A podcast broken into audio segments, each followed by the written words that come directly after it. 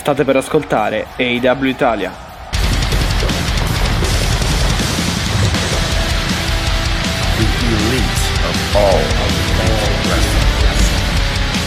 L'elite del wrestling raccontata ogni settimana per voi.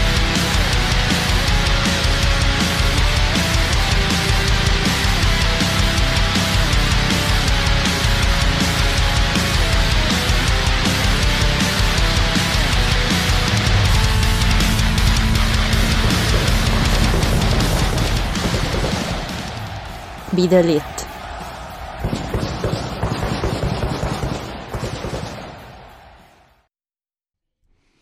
E benvenuti in una nuova puntata del podcast AW Italia. È Mattia che vi parla, con me c'è Alessia e anche un altro ospite. Abbiamo mi- l'ospite misterioso oggi. Buongiorno a tutti, perché oggi è di sabato mattina. Mattia, non Esatto. registreremo mai più Questa di la, sabato mattina. questa è la prima Te volta, effettivamente. Abbiamo registrato una volta la domenica, però il sabato mattina mai. Sabato mattina mai e non lo faremo mai più, ve lo dico. No, vabbè, Mettiamolo dai. in chiaro subito. Tra l'altro, puntata la 42, vedi che ho imparato anche a portare il conto delle puntate, ci ho messo un po', ma ce la faccio. Ed è il fallout di, del Blood and Blood and Guts, Guts. quindi abbiamo un po' da dire, abbiamo un po' da dire, come al solito, noi tanto più diciamo che non abbiamo nulla da dire, più facciamo le puntate di tre ore, quindi proviamo a dire il contrario. Diciamo che non abbiamo, nulla, no- abbiamo tanto da dire e probabilmente faremo più ehm, faremo una puntata un po' più asciutta, ecco. Eh, però lasciatemi introdurre come si deve il nostro ospite di oggi, perché oggi facciamo una puntata un po' diversa, in quanto io e Mattia nelle nostre grandissime riunioni di redazione su WhatsApp eh, ogni tanto decidiamo, andiamo a sentimento, come si suol dire, quindi abbiamo detto, ma sai che c'è? Non facciamo la, la critica e poi l'ospite, perché tanto è una puntata monotematica, quindi di base i macro temi sono quelli. Quindi Esatto. noi dal primo esatto minuto di questa trasmissione, puntata numero 42, stamattina abbiamo l'onore di ospitare a casa il mio mentore, cioè colui che mi riassume la storia del wrestling in un minuto. Pensate che bello, dovresti fare una specie di, non so, di programma, la storia del wrestling in un minuto, signori e signore all'ascolto, perché io so che ci sono anche le nostre amiche, ciao Alice. Ehm, abbiamo con noi Bette e Callen. Ciao Simone. Ciao, Ciao. avete il dubbio onore di avermi con voi. Hai visto? No, no, no, dai, è un onore, ti nomino sempre e Esatto. sei fuori, quindi non sei un'entità, in- no- non mi invento un amico immaginario come Alexa Bliss, ecco, quindi Ecco. Su... Grande citazione proprio. hai visto? Bene, allora io direi che con questo clima da picnic eh, di maggio, perché siamo all'8 di maggio di sabato mattina, quindi siamo in clima, diciamo, domeni- domenica, fine- weekend, Sì, sta arrivando il grande periodo estivo. tu te ne puoi andare al mare. Esatto. Qui ci Eh. sono 13 gradi, Ci sono? 13 gradi. Aia. Veramente, eh? Qua ce ne stanno, adesso ve lo dico subito perché noi siamo ubicati in posti diversi del mondo, che è la cosa bella di fare i podcast con Skype. Qui ce ne sono, mi dice, adesso vediamo, 22.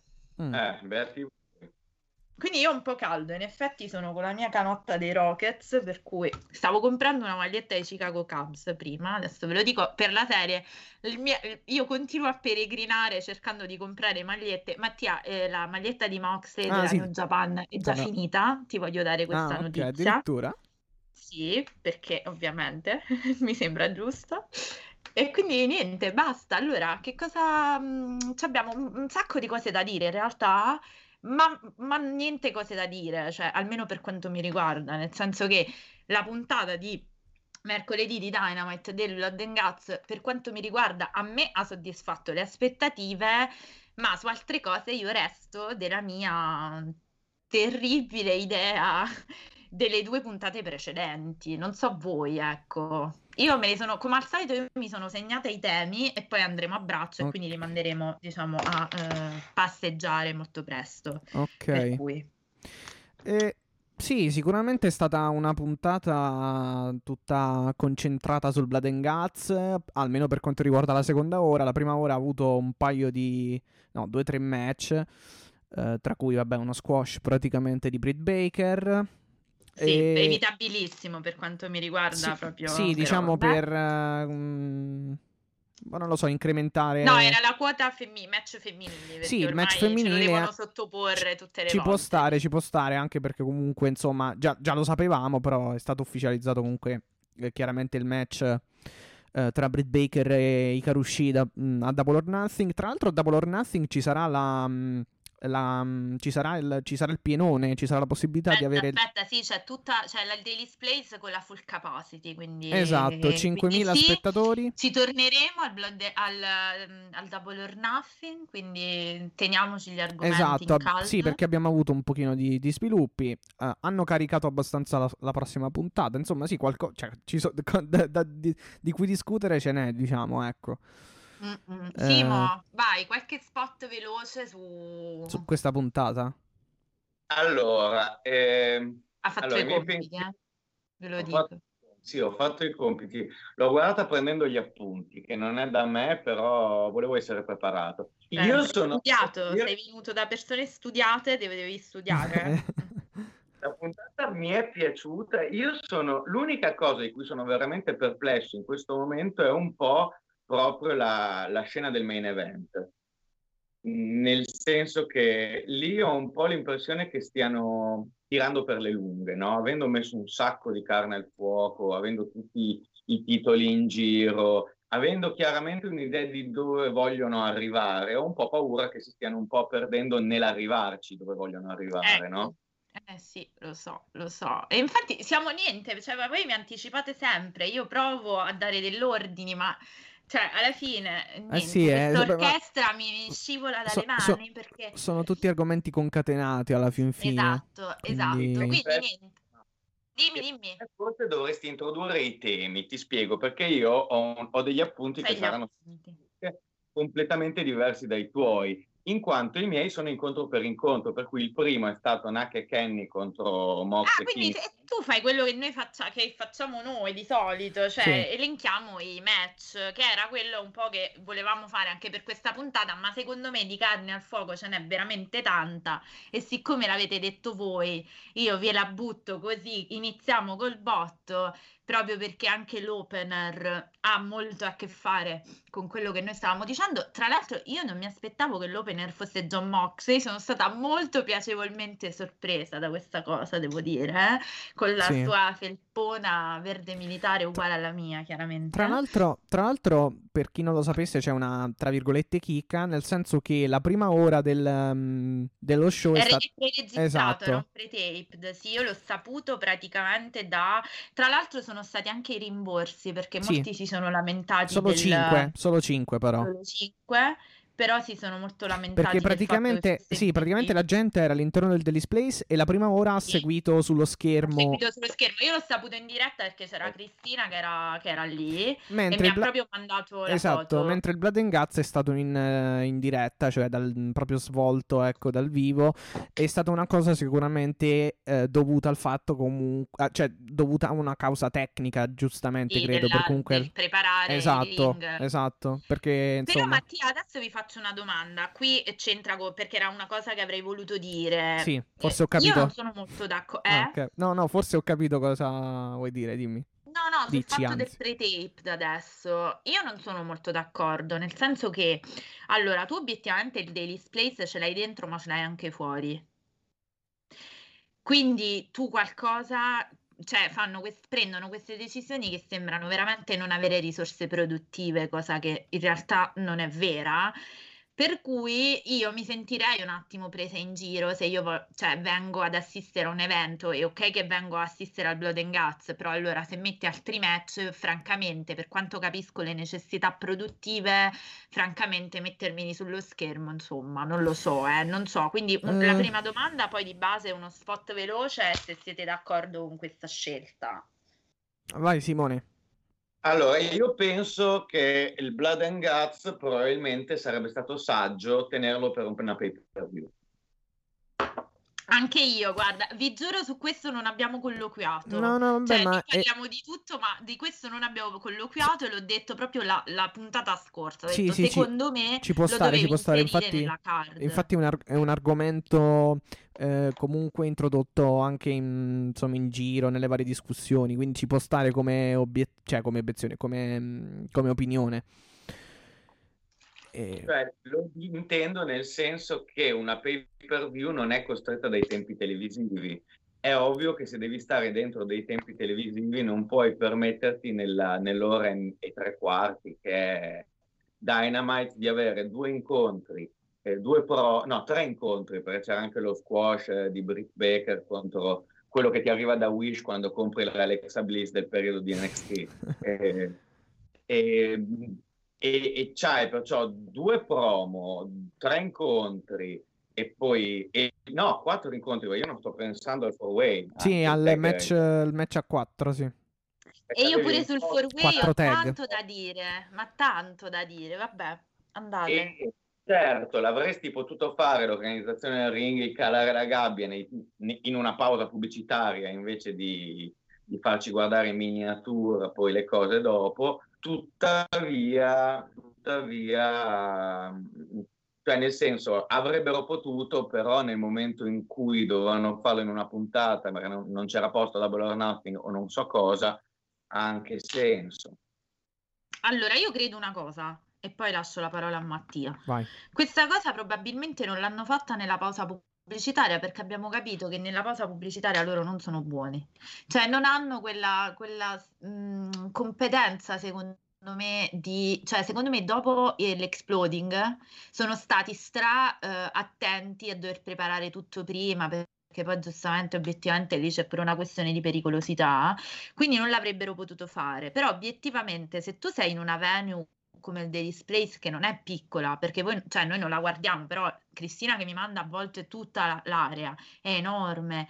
Quindi io non penso che tu non ce la fai a fare degli incontri da una parte e non mi venite a dire che fa freddo perché è maggio ed è la Florida e quindi, cioè, se non ce la fai a fare quattro incontri sul ring da una parte e poi avere in un'altra postazione la gabbia, o hai sbagliato dove organizzarlo e ne cerchi un'altra, oppure obiettivamente dedichi al Blood and Guts o comunque ai match precedenti un certo tipo di attenzione, perché io non posso entrare e vedere sullo schermo dei match, cioè li guardo a casa. I, i, però, tuttavia, Ale, se tu hai due postazioni nell'arena per, per i match e dei match devi fare in un'altra postazione, è molto probabile che sia dove dall'arena, cioè da, da dove, se la gente è a vedere Blood and Guts, è facile che il grosso della gente che deve vedere Blood and Guts se lo veda sullo schermo comunque. Certo, però almeno io sono nella scelta, nella condizione della scelta, cioè nel senso io posso decidere di eh, andarmela a guardare, cioè anche guardarla male, però quantomeno ho almeno l'impressione di avere uno spettacolo dal vivo, perché è come se tu vai, che ne so, a vedere il teatro e ti dicono allora no, aspetta, però siccome dobbiamo sistemare la scenografia, questi primi 15 minuti te li guardi sul video. E beh, però io sono venuta a teatro se non andavo a cinema. Sì, allora c'è da dire che comunque la, mm, l'AEW ha eh, pubblicizzato questo show come un one match, un one match show, cioè uno show che avesse, diciamo appunto, come eh, ba- eh, cioè che, che avesse sostanzialmente che fosse basato ecco so- solamente sul, sul Blood and Guts. Eh, tra l'altro hanno poi allegato al biglietto il poster, la maglietta, se non sbaglio, e altre cose. Sì, sì, certo. Poi chiaramente loro, eh, ehm, chiaramente insomma, non, non potevano fare un Blood and Guts di due ore, anche perché sarebbe stato assurdo, penso, cioè, per, per gli stessi atleti. Mm, E mm, mm. dunque han- ci, hanno aggiunto, ci hanno aggiunto alcuni match. eh, che- poi, tra l'altro, l- le reazioni audio, cioè l'audio dei fan, era proprio quello in diretta. Cioè, hanno aggiunto sostanzialmente il- l'immagine e il video dei match all'audio in diretta del- della folla che stava guardando praticamente lo schermo lì al Daily's Place. Ehm, però, appunto, ecco, cioè, secondo me alla fin fine, comunque. Ehm, da come ho capito loro avevano pubblicizzato così lo show, quindi eh, diciamo che... Mh, eh, ma a maggior ragione se tu pubblicizzi una cosa, prima regola della comunità.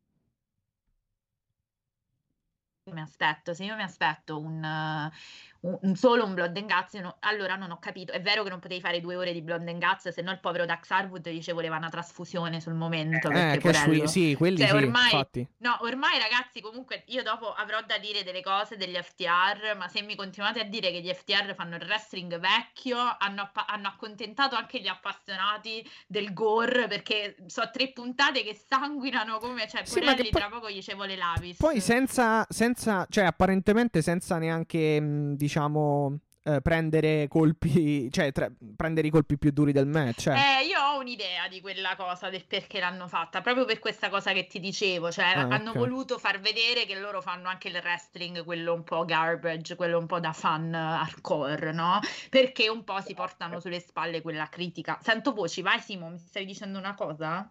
Permetto un intervento da, da appassionato di, di wrestling eh, vecchio, vecchio, vecchio, cioè quello che loro dicono di fare e che secondo me sono abbastanza... eh, gente come Flair, Dusty Rhodes, eh, non perdeva una occasione per sanguinare come fontane, eh, ragazzi, ma sanguinavano come fontane. Sì. Eh, ma no, aspetta, ti faccio un... um, Ah, noi abbiamo il, il fan più accanito di Terry Funk. Tra l'altro, hai saputo se si è ripreso dal Covid perché ero preoccupata? Diciamo che non, non aveva preso la polmonite lui, per cui ha preso la forma... Anche perché il Covid gli fa una pipa, Terry Funk. Ecco, capito. Buongiorno. Eh, allora, no, io volevo dire un'altra cosa in realtà. Eh, gli FTR portano su di sé, su di loro anzi, eh, un po' quella critica, no, di essere un po' fighettini, mettiamola così, quindi quel wrestling che piace a me, che è molto europeo, un po' di mat wrestling. Che è un po' la critica Matti che se ti ricordi ti dicevo no guarda guardali bene perché in realtà sono stratecnici, fanno delle cose pazzesche. No, però sì, sì, sì, no. mm, mm, La mia critica stava più sul, sul, mm, sul fatto che comunque che, che tramite gli interventi, cioè che a causa degli interventi di Tali Blanchard, ecco appunto questa loro bravura fosse un pochino oscurata. Tant'è che negli ultimi mesi poi Blanchard si è piuttosto limitato, quindi sì. E quindi Eh. no, nulla, vabbè, poi torneremo a parlare eh, degli FTR, volevo solo dire, tra l'altro premio stile va al Pinnacle perché nonostante, diciamo, eh, le tenute carcerarie di quell'altri, diciamo che il Talli con lo smoking bianco, con le cime delle montagne di eh, glitter è qualcosa che bisognerebbe... I PMP anche eh, Pitta, non mi ricordo se fossero tutti e due Ortiz o Santana, comunque erano Eh, Pit- sì, avevano il face paint. Sì, con lo, lo scheletro del Dias de los Muertos, del giorno dei Esatto, morti del. Calavera, del Calavera. Però eh, io niente, premio dello stile Alessia è Talli tutta la vita col suo smoking bianco. Quell'uomo gli metti uno smoking, sta bene, sembra un damerino, nonostante ci abbia mille anni. Talli ti vogliamo tanto bene. Ehm, E, però, allora, quindi abbiamo detto che tu eh, stavi dicendo, Matti, qualcosa sul pre-tape o andiamo diretti Eh, all'opener? No, vabbè, insomma, quindi hanno pubblicitato questo One Match Show e diciamo che sostanzialmente i fan prima di comprare il biglietto, ecco, sapevano eh, a cosa stessero andando incontro, però insomma... Boh, mm, comunque ci sono stati pochissimi, pochissimi, pochissimi rimborsi alla fin fine. Poi oh, ci può stare eh, se uno non gli è, se, se uno non gli è andata giù, eh, se, non gli è, se non gli è andata a genio mm, questo tipo di, mm, di organizzazione, eh, c'è la possibilità di, di farsi rimborsare, per carità. Oh, eh, No, diciamo che io mi farei rimborsare per tutta la prima ora. no, no, vabbè, o diciamo, diciamo la verità, tu ti faresti rimborsare per tipo. per i primi 45 minuti. No, per, per i, per, i prim- per i 15 minuti prima del Blood and Guts, diciamo, Eh, tra l'altro Mm. pure. quelli pure. con oh, un certo Kenny Omega. eh, No, in realtà, guarda, ti, ti- ti stupirò, ti stupirò. A me quel promo ha fatto impazzire, mi è piaciuto tantissimo, ho apprezzato Omega, se non che deve cambiare parrucchiere perché veramente sei imbarazzante. Eh, Aspetta e spera. Eh, ho capito, ma veramente sembriamo quell'altro col mallet. Cioè, io direi no, cambiate parrucchiere tutte e due. Ehm, sì, questa è una, eh, questo è un inside joke, diciamo. Se, se- Ah. se seguite il gossip del wrestling, saprete a quale mallet io mi sto riferendo e non lo voglio nominare più, mai più nella vita. Ehm, allora, no, dicevo, eh, in realtà a me quel promo è piaciuto tantissimo. Sono molto molto perplessa, ma questo penso che eh, lo possiate capire tranquillamente dalla- dall'opener. Perché anche la vittoria Allora, sì. su... Kingston e Io Moxley. inizio, inizio Kingston e Moxley, vai Matt, di, di tu Sì, chi- tranquillamente, introducilo e poi... Allora, appunto, abbiamo avuto come, come opener il match tag tra Kingston e Moxley. Anzi, sì, tra Kingston e Moxley No, e. mettili in ordine, facciamo Sandra e Raimondo ormai, mettili in ordine di importanza. Il mio attuale ancora campione, perché figurati, Il tag nel team mio cuore Moxley. sarà campione per sempre, ma Esatto, il match tra il tag team Moxley Kingston e il tag team Kenny Omega e Michael Nakazawa, il miglior wrestler al mondo. Sto scherzando, però Eh. vabbè. E che tra l'altro è un match eh, chiesto, voluto proprio da mm, Eddie Kingston e Moxley nella scorsa puntata. invece di prendere a sberle Don Callis hanno pensato bene di fare tutto quel po' di, di minacce per avere questo grandissimo match, questa Sì, la storia, la storia del match è sostanzialmente che eh, Kenny Omega manda avanti Nakazawa, prima dice che sostanzialmente, anzi arriva Callis che eh, sostanzialmente annuncia, afferma che Kenny Omega insomma... eh, Non c'è, non no- è potuto essere qui. Esatto, era troppo impegnato, I'm a busy, Eh. I'm busy man. Eh, eh, eh. E, mm, e insomma, però poi, però poi si palesa Kenny Omega. E, Ma non l'avremmo mai pensato, Ah. guarda, una roba che mi ha stupito proprio nel profondo. I'm shaking proprio. E sostan- vabbè, il match non è nulla di che, nel senso che mh, c'è Moxley che ammazza con un German suplex e un pile driver Nakazawa e, e un Omega che sostanzialmente cerca eh, di fare sostanzialmente di tutto eh, per allontanarsi da, da- da Moxley Omi- e... No, no, se ne va proprio, quindi Kingston. lascia il suo Esatto, sì, sì, sì. a farsi maciullare da John Moxley. Detto questo, Simo, vai tu perché io se apro questo torrente credo che poi eh, mi prendo un po' di tempo, quindi Ecco, l'opener. fa- fatemi aggiungere una cosa, direi Dai, che... aggiungi tutto, no, aspettavo prima il racconto e poi andavamo alle opinioni. Ok, ok, no, vai, no, direi che palesemente, ecco, mi- dico solo questo, palesemente eh, Moxley e Kingston comunque non, non, non son- non saranno coinvolti per quanto riguarda il titolo. Eh, sembrava che Kingston dall'ultima puntata potesse aver, ah, diciamo, potesse, eh, ecco, aggirarsi anche al to- attorno al titolo di, di Omega, cioè al titolo IW, però in realtà alla fine non sarà né lui né Moxley eh, a, mm, a sfidare Omega praticamente. Allora, una- dico solo due cose perché a proposito di questo match c'è tutta una questione che vi dirò dopo, però c'è la questione possibile reunion della Switchblade Conspiracy e se decidono di portare questa collaborazione Un'altra con volta. Impact a un livello... Eh no, eh, non è un'altra volta, è che loro di fatto questa collaborazione con Impact stanno ehm, ai minimi termini, nel senso, e ne parleremo, quindi ehm, c'è la possibilità, Sammy Callihan ha sfidato Omega e c'è bisogno, c'è, c'è questa possibilità che quindi si riformi quello che era un po' la Switchblade Conspiracy di un giovanissimo Moxley, parlo di quando aveva 17-18 anni, quindi stiamo parlando veramente dell'anteguerra, poverino, non è così vecchio, però è per dire, stiamo parlando veramente de- di un Sì, wrestling sì, no, no, di- quello di sì, tanto tempo sì. fa. Com- comunque, l'unica cosa aggiungo che poi dopo il match, appunto, Moxley viene attaccato dai Bucks.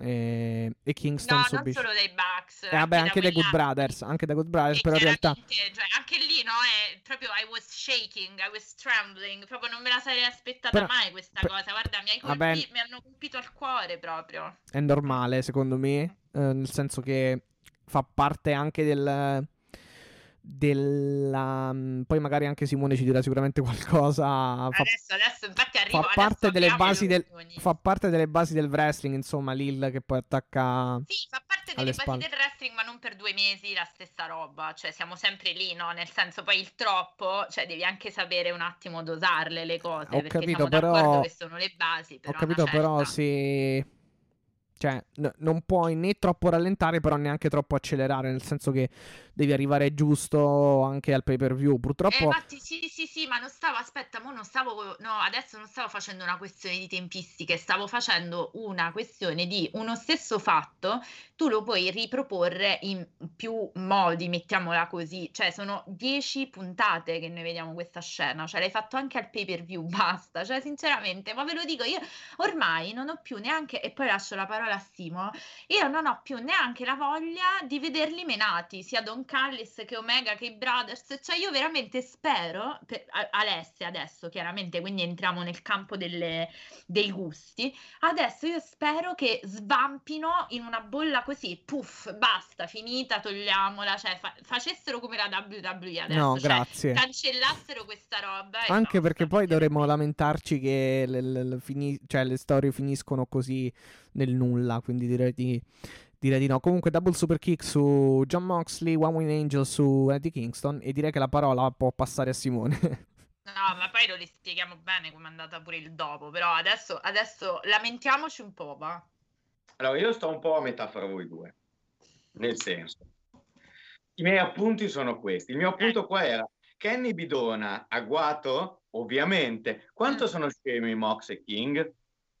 Nel Anche senso, quello, no, ma anche quello è un grande, un grande punto. Sì. Eh. È vero che è uno dei trope del wrestling, no? il, il face che viene costantemente attaccato al cattivo, pensiamo ad Asty Rhodes con, con, i Horsemen, no? e questo ci sta onestamente, la, la lezione dell'NWO. Diciamo che secondo me sta diventando un, un zinzinino formulaico, anche perché mi sembra così. È ovvio che chi è stato annunciato come possibile avversario di Omega a Double or Nothing, poi ci arriveremo, immagino a questo, per cui non dico nulla per ora, non è qualcuno che gli toglierà il titolo. Esatto. Siamo tutti d'accordo, penso che l'idea comunque del narrativa è che il titolo glielo toglierà Hangman Page a un certo punto, Sì. tra le sue ex compagne di coppia. e ci hanno confermato che sarà comunque un, eh, un momento molto lontano rispetto al presente, penso, perché insomma... Esatto, è questa la cosa che un pochino mi preoccupa, nel senso che io non vorrei o si mettono a far difendere a Kenny i titoli che ha addosso delle altre federazioni, anche perdendoli o non perdendoli, tenendoli, questo anche al, a a Dynamite, e questo potrebbe essere un modo per allungare la broda senza, senza farla diventare troppo pesante, oppure rischiamo che si vada un po' in loop. È ovvio che adesso si va verso un programma T'abbiamo perso. Sì, abbiamo forse qualche problema di collegamento con Simone? Eh, forse sì. Allora, cerchiamo di, di risolverlo. Perfetto, abbiamo recuperato Simone. eh, ti ridò la parola. Stavamo quindi parlando appunto del. ehm, eh, insomma, di, de- de- dei piani ecco, a lungo termine per Omega e, e, insomma Per di questa tutta faccenda la storia qui. poi Sì. che dovrebbe essere la principale perché questa gestione del titolo IW francamente a me imbarazza in questo periodo, però vabbè. Vai, Simone. Allora, quello che Sì. sto dicendo è che se, se la loro destinazione è Hangman e Hangman è una cosa che sarà per ottobre o per dicembre addirittura, mi sembra di capire, no? Per cui Mm. Kenny avrà il titolo da ancora per molto. Un modo, mi sentite adesso? Sì, sì, sì, vai, vai. Ok, è un modo intelligente, secondo me, per allungare il brodo senza farlo diventare eh, pesante, rancido, non so, scegliete voi il termine, Mm. Potrebbe essere appunto far difendere a Kenny gli altri titoli anche su, anche su, su Dynamite, invece perché lui adesso il titolo AAA contro Andrade lo andrà a difendere in Messico. A giugno, sì. credo, o a luglio. Penso di sì. E c'è, c'è tutta una serie di, di possibilità che, che a Dynamite farebbero bene, perché certi personaggi un po' se, se li porti lì fanno anche posizione, Andrade è uno di questi. Oltre al Eh, fatto è che l'idolo. fra- è l'idolo. Oltre al fatto che fra Kenny e Andrade secondo me viene fuori un incontro della Madonna. Sì, infatti. E però così come lo stanno facendo adesso, eh, mi viene proprio il termine inglese to beat around the bush, no? Sì. Eh, nel senso girare un po' in tondo, è ovvio che King e Moxley li sta indirizzando verso una faida o con i Bucks o con i Good Brothers in tutto questo, la direzione sì. è quella, sì. non sono e perciò forse ecco, almeno cercare di arrivare a, oltre, di non continuare, cioè per me io ci sto anche a tenermi Callis, a me piace Callis come heel, nel senso è ovvio che con grano di sale io lo, lo voglio vedere morto, per, perciò sta facendo bene il suo lavoro, il mio pensiero è questo. Eh beh, e, sì, sì. Però dando una direzione alla storia, perché se no diventa un pochino veramente ripetitivo, questo forse è il mio, è il mio problema con questo segmento che, che, che, si tende sempre un po' a tornare alla stessa cosa. L'incontro in sé è stato niente di che. No, infatti, molto... A Casawa ring quasi sempre. Sì, molto basic, che... insomma. Sì, allora, a me pare che eh, inizio questa mia filippichina e poi vi giuro sto zitta, nel senso che dopo che cosa devo dire più, cioè tanto sono Vabbè, tre puntate. Non puoi stare zitta, sempre... abbiamo tante cose di cui parlare, quindi... Sì, poi sto zitta su questa cosa, dai, nel senso... Diciamo che cioè... mi cedi la parola. Esatto, non è tanto diversa la, cioè, la mia opinione, o meglio, sono contenta per una volta che uh, Mox abbia vinto, questo lo dico da fan, ma anche no, nel senso non è che sia una vittoria che ha riportato del, diciamo, um, ha riportato dell'aloe per lenire le ferite del mio cuore di Moxley aggredito e brutalizzato tutte le tante volte. Questo è un punto, nel senso che è vero, come dici Mattia, che quello è un topic ricorrente, no? Quello che in letteratura classica si potrebbe chiamare i topoi, cioè nei topoi del wrestling, del wrestling c'è questo attacco al face, come diceva Simone, che viene, br- viene brutalizzato, viene attaccato, viene colpito. Però ci deve essere perché? Perché lo fanno? Perché quello che dovrebbe ingenerare in te questa cosa è la voglia di vedere la rivalsa di questo personaggio o di questi, perché adesso stiamo parlando di Moxley e di Kingston. Mi sembra, e questo io non so se Moxley sia contento, cioè no, io so che Moxley è un grande professionista, cioè lui fa quello che giustamente deve fare, non so quanto sia stato coinvolto a livello creativo, adesso arrivo a, a spiegarvi il perché dico questo, in questa cosa, perché mi sembra, e seguitemi un po' perché sto ragionando adesso, quindi non sono, forse non sono molto a fuoco, però mi sembra che gli stiano costruendo adesso per tenerlo un po' magari sì nell'ombra o per tenerlo un po' chiaramente l'ottica titolo l'abbiamo, l'abbiamo detto e poi torno anche su questo perché io ho un'idea ma è più un sogno che altro.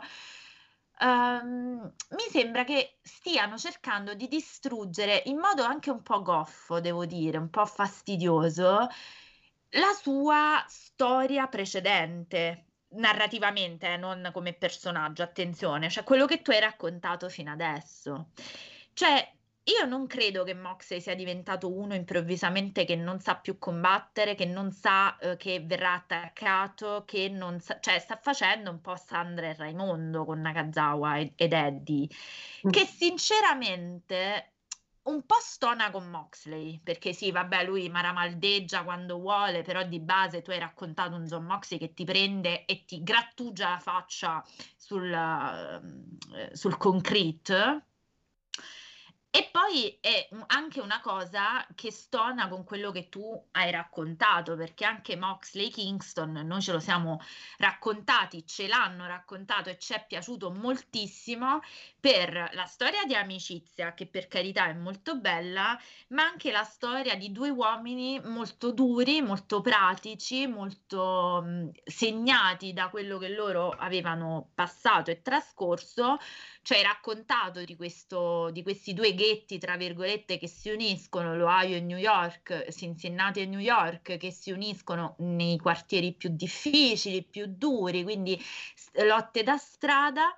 Adesso mi fai credere che loro non possano immaginare, visto il precedente di un mese e mezzo, che arrivi un'aggressione alle spalle, che non, che non abbiano nessuno per poterli contrastare. Ecco, io credo, e questo è uno dei primi punti, che in, questo, in questa narrazione eh, di Omega un po' codardo, un po' molto codardo, che quindi lascia Nakazawa, Nakazawa eh, sul ring per prendersi le botte di Moxley eh, e, e, per spingere sul personaggio, come dicevo, stai squeeze, no? Stai, e non è il freshly squeezed cui so, per cui sono contenta, ma stai spremendo così tanto il tuo limone omega che però rischi e non, e non, fai un buon lavoro né per la tua storia e né per Mox, tua storia intendo in questo caso storyline, non storia di federazione, anche storia di federazione, perché è come dire, vabbè, John Moxley ci hai portato sulle spalle la divisione tutto questo tempo, adesso sai che fai? Vai a fare un po' eh, il comedy con, con Eddie Kingston che Ehm, sì, non si sa, fanno i match con Nakazawa, però voglio i Bucks, però non sono neanche capace di, uh, cioè mi faccio battere, mi faccio aggredire da due scalzi con le camicie hawaiane, insomma, io, io su questo ho una grande, grande, un grande dubbio, perché non è questo il modo per allungare appunto questo brodo, cioè tu hai, racco- hai, hai, gettato i semi per una maxi cosa, allora io voglio sperare che tu ci abbia eh, in mente dove stai andando con questa storia, cioè quello che dicevo, si transita per arrivare a un punto. Quindi se tu stai transitando verso questo maxi maxi scontrone Impact dove ci metteremo Sami Callian, quindi questa cosa è di Mox, Sami contro eh, quelli di... cioè praticamente staranno andando, non so, l'unica cosa che mi viene in mente per far finire degnamente questa cosa è il maxi scontro Moose, Rich Swan, di Kingston, Moxley contro i Brothers, i Bucks e Omega e tutto il cucuzzaro. Questo è il dream match. Però francamente io vedo cioè, spero che Moxley sia coinvolto in questa scrittura o comunque nel processo creativo di questa cosa, perché se non lo è e gli viene detto semplicemente fai questa cosa e poi ti, per tenerti buono ti diamo la difesa del titolo IGWP, eh, che per carità, grande difesa. Io non vedo l'ora. The Death Rider meets The Blue Justice. Vabbè, ma quello, francamente... quello, glielo dà la New Japan più che altro. Sì, sì, no, però per dire, andando su Dynamite, no, cioè lui comunque porta una cintura con un modo molto onorevole. Io sono un po' sono un po' preoccupata su questo, ma in realtà non è solo il, la questione Moxley, quindi io non sto parlando da fan, sto parlando proprio perché viene meno la coerenza di tutto quello che tu hai raccontato. Cioè, anche il, il dire la ripetitività di questa aggressione di cui parlavamo, non è la questione dell'aggressione, che per carità, ok, ce lo siamo immaginati, io ormai cioè, sono talmente arrivata che tanto lo so da, a prescindere e non è una gran bella cosa per l'effetto, diciamo, spettacolo, però cambia almeno l'inquadratura, falli aggredire, che ne so, nel tunnel, perché veramente è diventata una cosa, cioè vi giuro, è diventata rancid proprio. E, e io non ce la, non ho più neanche la voglia, cioè quella storia lì del face aggredito per essere poi questa grande Dio, non vedo l'ora che li prenda a schiaffi, sì, non vedo l'ora, però o la fai arrivare quest'ora o io nel frattempo, cioè spero che voi vi um, nebulizziate, mettiamola così, ecco. No, allora io mi permetto di fare un distinguo qui, nel senso, Vai. eh, il- il- perché poi non sono in, in- in disaccordo con Alessia, eh, però faccio solo un distinguo. Eh, Io sono d'accordo con Mattia dal punto di vista che, come diceva Dusty, the money is in the chase, cioè le- i soldi stanno nell'inseguimento, la gente paga per vedere l'inseguimento, per cui sono d'accordo con Alessia sulla ripetitività della modalità, nel senso eh, quando i Four Horsemen torturavano Dusty Rhodes, è andata avanti tipo un anno questa cosa prima del payoff, cioè capisci Alessia che qua a livello di tempistiche siamo ancora indietro volendo, no? calcolando che uno dei Booker è il figlio di Dusty. Mm. Eh, eh, però c'era tutta una serie di situazioni per cui tipo ehm, Dusty veniva attaccato, inse- c'era l'inseguimento in macchina degli Horsemen ad Asti che lo bloccavano, lo incantonavano e gli rompevano il braccio in una portiera, no? Sì, Robe del sì, genere.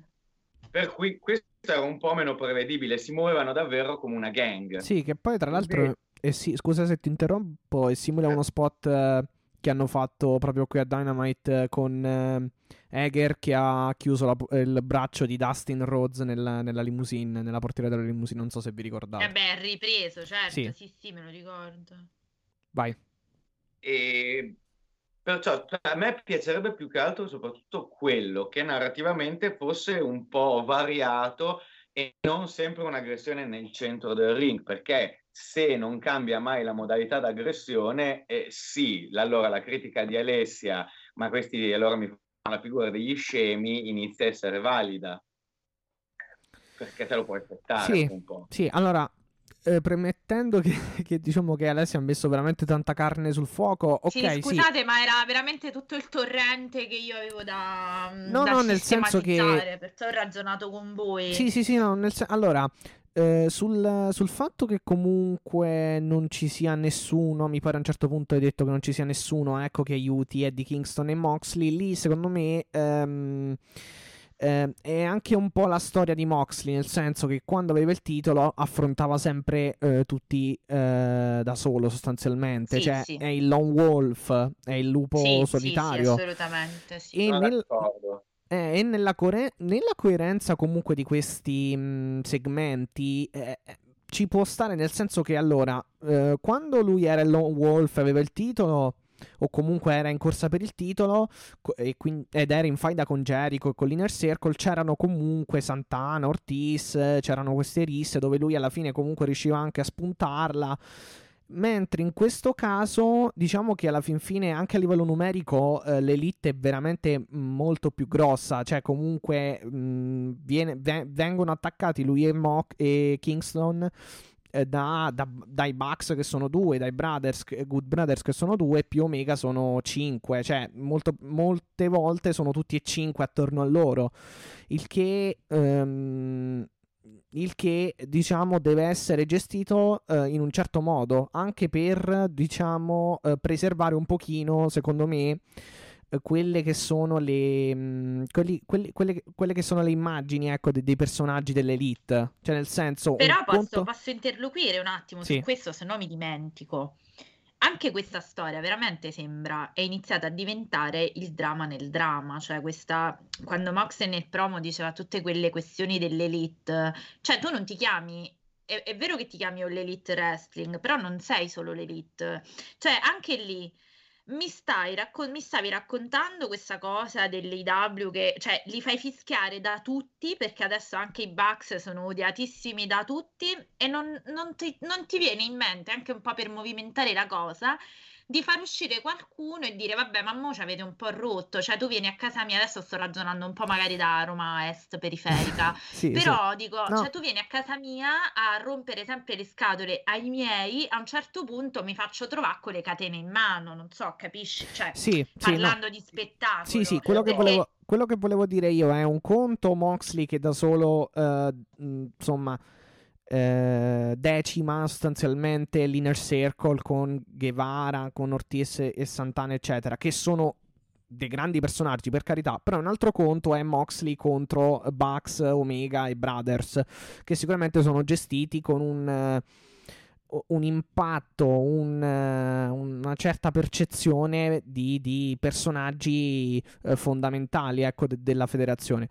Comunque, sul fatto dell'elite, no, allora, le- allora, si chiama è vero l'Elite Wrestling, ma in realtà non si chiama Elite perché c'è l'Elite, ma si Sì, chiama no, lo so. per, per un gioco. Riprendevo il, me- riprendevo il coso Sì, sì, sì, mo- no, no, no, per- promo no, era, ma era- no, no, no, ma era per spiegare, insomma, perché magari qualcuno non lo sa, però è, è sostanzialmente un gioco che iniziarono appunto eh, i Bucks e Omega eh, nel fare tipo la lista dei, dei, dei wrestler migliori. E allora hanno deciso, cioè diciamo che la federazione dovrebbe essere come idea la federazione che rappresenti i migliori wrestler del mondo, diciamo. Sì, sì. Allora, ehm, secondo me, allora, quello che dice per, per riattaccarmi a quello che ha detto Alessia, eh, secondo me il modello qui è, è chiaro, no? Che è eh, il Bullet Club da cui vengono tutti. E Che sta il- per Bulletti, Bulletti Club, non il proiettile. Modello, il cui modello era la NWO. E l'NWO e il Bullet Club alla fine, Ale, è questo che facevano, no? Nel senso, attaccare gli avversari, essere sfruttare sempre la superiorità numerica. Secondo me narrativamente non è incoerente che nessuno vada ad aiutare Moxley e Kingston, perché Moxley è un lupo solitario che non ha mai voluto nessuno, nel senso l'unico con cui aveva legato è Darby che in questo momento ha i suoi problemi, poi ci parla ne parla. Sì, sì infatti, infatti. E adesso li hanno un pochino... Scusa, finisco, sì. scusa Mattia, poi ti lascio la parola. E, e Kingston eh, fino a un mese fa non è che si stesse facendo dei grandi amici lì dentro, gli unici amici che no, aveva infatti. adesso li ha rinnegati, perciò... Capirai, vabbè, scusate, cioè, no, c'avevo un attimo da dire. Vai, Matt. Sì, no, no, no, infatti volevo aggiungere quello. Alla fine, comunque, è da, po- è da poco tempo. Adesso gli, aff- gli, hanno affiancato Eddie Kingston. E dunque, quantomeno ha un alleato in più che, insomma, coerentemente eh, e narrativamente 2 contro 5 non è che ci fai chissà che cosa, per carità. Però, cioè, però che... quanto c'era piaciuta la scena di lui che copriva col corpo John Mox, lasciando perdere me... adesso tutto il finale. Io dico poeticamente c'era piaciuta tantissimo. Sì, anche questa ti riferisci all'ultima puntata, giusto? Eh, sì, sì, non so, no, in realtà mi riferivo all'exploding, eh, no, no, però, però no, l'ha provato... anche il fatto esatto, che poi, sì, lo, ha provato lo prote- fa... si protegga. Esatto, ha provato certo. a farlo anche nell'ultima puntata. Certo. E No, sì, è anche quello narrativa. Per cui secondo me moltiplica questo effetto protezione AW contro impact, contro invasori, tra virgolette, e sì, già potrebbe essere un modo comunque, per... Comunque, eh, io mi... poi magari mi sbaglierò, però penso proprio che com... già alla fin fine... Eh, non so tra quanto tempo, tra, tra, tra, tra tre mesi, cinque mesi, dieci mesi, un mese, non lo so tra quanto, ma sicuramente prima o poi ci sarà qualcuno che, che, riporterà insomma sulla terra Bax, Omega e tutto il cucuzzaro cioè ci sarà qualcuno che li prenderà a calci nel sedere è, è la narrativa cioè che comunque poi lo impone dopo un po' è stan... la narrativa che lo impone ma dobbiamo capire questo dopo e come la fai perché ripeto qui la questione è che è tutto giusto però devi essere cioè avete ragione eh? cioè non è che sto dicendo no, è ma... anche una bella storia però il problema è come la rendi cioè, io altri tre mesi di match così, che so benissimo che poi alla Ma fine. no, vabbè, non succede. Quelli... Ah, no, secondo me, secondo me, dopo che i Bucks difendono contro gli SU. Uh, secondo me inizieranno a. Fa- cioè, sicuramente ci sarà un match. Uh, ti- secondo me, tag tra i Bucks e Moxley e Kingston. Io eh. sono sono molto curioso di vedere cosa succederà con gli SEU, nel senso... Sì, sì, anche quello penso, effettivamente. Penso che la, la, conclusione più logica sia che Daniels è pronto a prendere le scarpette al chiodo e che spacciano quest'ultimo match in cui SEU si scioglierà, no? Questa mi sembra una cosa molto probabile perché Daniels sta alla stessa età di Jericho, ragazzi. E... Mm e, no, e l'ha fatto senza prendersi pause da, dal 93. Daniels è dal 93 che lotta senza tutte le pause che si è preso Jericho per i concerti, per il gruppo, sì, no? quelle cose lì. Sì, sì, tra l'altro sempre nei, nei circuiti indie assieme a, proprio a um, Caserian. Sì, anche Caserian ha tanta, tanta esperienza, sono due sì, assolutamente... Impact, su ROH, sono tutti e due dei wrestler di lungo corso. Sì, Pro Wrestling e... Gorilla mi sembra anche. PWG, tutte, tutte le indie, eh, Cicara. Scusa? Scusa, non ho eh, sentito. Eh, Cicara, credo. Mi ah. sentite? Sì. Ok, no, perché c'è un po'... No, sì, sì, no, era saltato su Cicara. Cicara è un'altra Era indie. saltato su Cicara e io ero un attimo saltata sulla sedia. Quindi... No, no, no, Cicara è un'altra indie, insomma, americana. Sì, lo so, sì, sì, era una battuta. È una triste storia. E, ehm, e comunque, e però non succede, ma se succede, cioè la cosa che potrebbe succedere, che io godrei personalmente, non so quanti lo godrebbero, perché io sono molto affezionato agli SEU, è che gli SEU vincano il titolo contro i Bucks e diano a Daniels un'ultima, un'ultima cosa addosso con un intervento di Mox e Kingston. Ah, Questa sì, pot- mi piacerebbe. Questa potrebbe, mi piacerebbe. potrebbe. Questa mi no. piacerebbe. Io, io mi, aspetto, mi, aspetto, qualche sorpresa nella prossima puntata perché... Ma io mi aspetto un oppure non so, due pugni dati, non so, li becchi nel tunnel, cioè sai queste cose, cioè, se devi, voglio dire, non puoi raccontarmi Moxley che fino a ieri aggrediva Omega nel tunnel e praticamente Omega non arrivava al ring e mo guarda caso non ti accorgi che c'è stato tutto il cucuzzaro fuori, cioè mi sembra un po', ecco, dai, cioè passare da un estremo all'altro, cioè l'hai raccontato come l'uomo più pericoloso, io mi ricordo gli ingressi li so a memoria tutti, quindi figuriamoci, The Baddest, quant'altro, adesso adesso sinceramente, francamente, eh, Sandra e Raimondo ce li siamo goduti due o tre volte eh vabbè, però, però per, proteggere, per proteggere la narrativa di Moxley o lo levi completamente dalla card eh, o lo no, mantieni... No, Mattia, no, non c'è bisogno. O lo mantieni c'è col bisogno titolo. che tu sia fedele a come l'hai raccontato. Eh, ma se cioè... tu sei fedele a come l'hai raccontato, cioè dovresti rompere il muso a Omega e lo, fa- lo faresti passare come un ma cretino. Non solo, non solo, non è che devi arrivare per forza a, rompe- a spaccare il muso ad Omega subito se tu hai bisogno di allungare i tempi della narrazione. Ci sono tante cose che può fare, lo può andare, cioè puoi già fare, guarda, già fare, è quelle, quelle piccole cose che dicevamo che fanno la differenza, perché magari lo fai che si rialza e lo fai vedere che lo va a cercare nel camerino, poi magari non lo trova, però è, è tutto un modo, capito? Non è che Cacchiarola è veramente solo un piccolo lavoro di fantasia. Magari io che, cioè, ehm, cioè, magari ci penso, a me sinceramente che questi non si rendono conto che tanto ci staranno i Bucks, i Brothers, cioè che cavolo non lo sai, l'hai presi, l'hai presi a, cioè hai fatto Fast and Furious contro la, contro la roulette, cioè ce la, no, la, la roulotte, no la roulette, ce la puoi fare, capito? Um, a, a, fare uno sforzo di essere un po' coerente perché vabbè ci hai fatto ridere tanto però Sandra e Raimondo ripeto a che basta.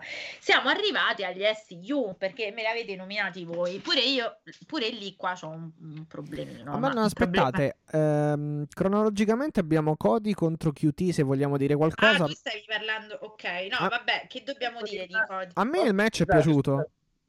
Ah vai Simo scusa certo vai di, di. Una lancia per una volta in fa- invece che sulla schiena in favore di Kenny Omega. Sì.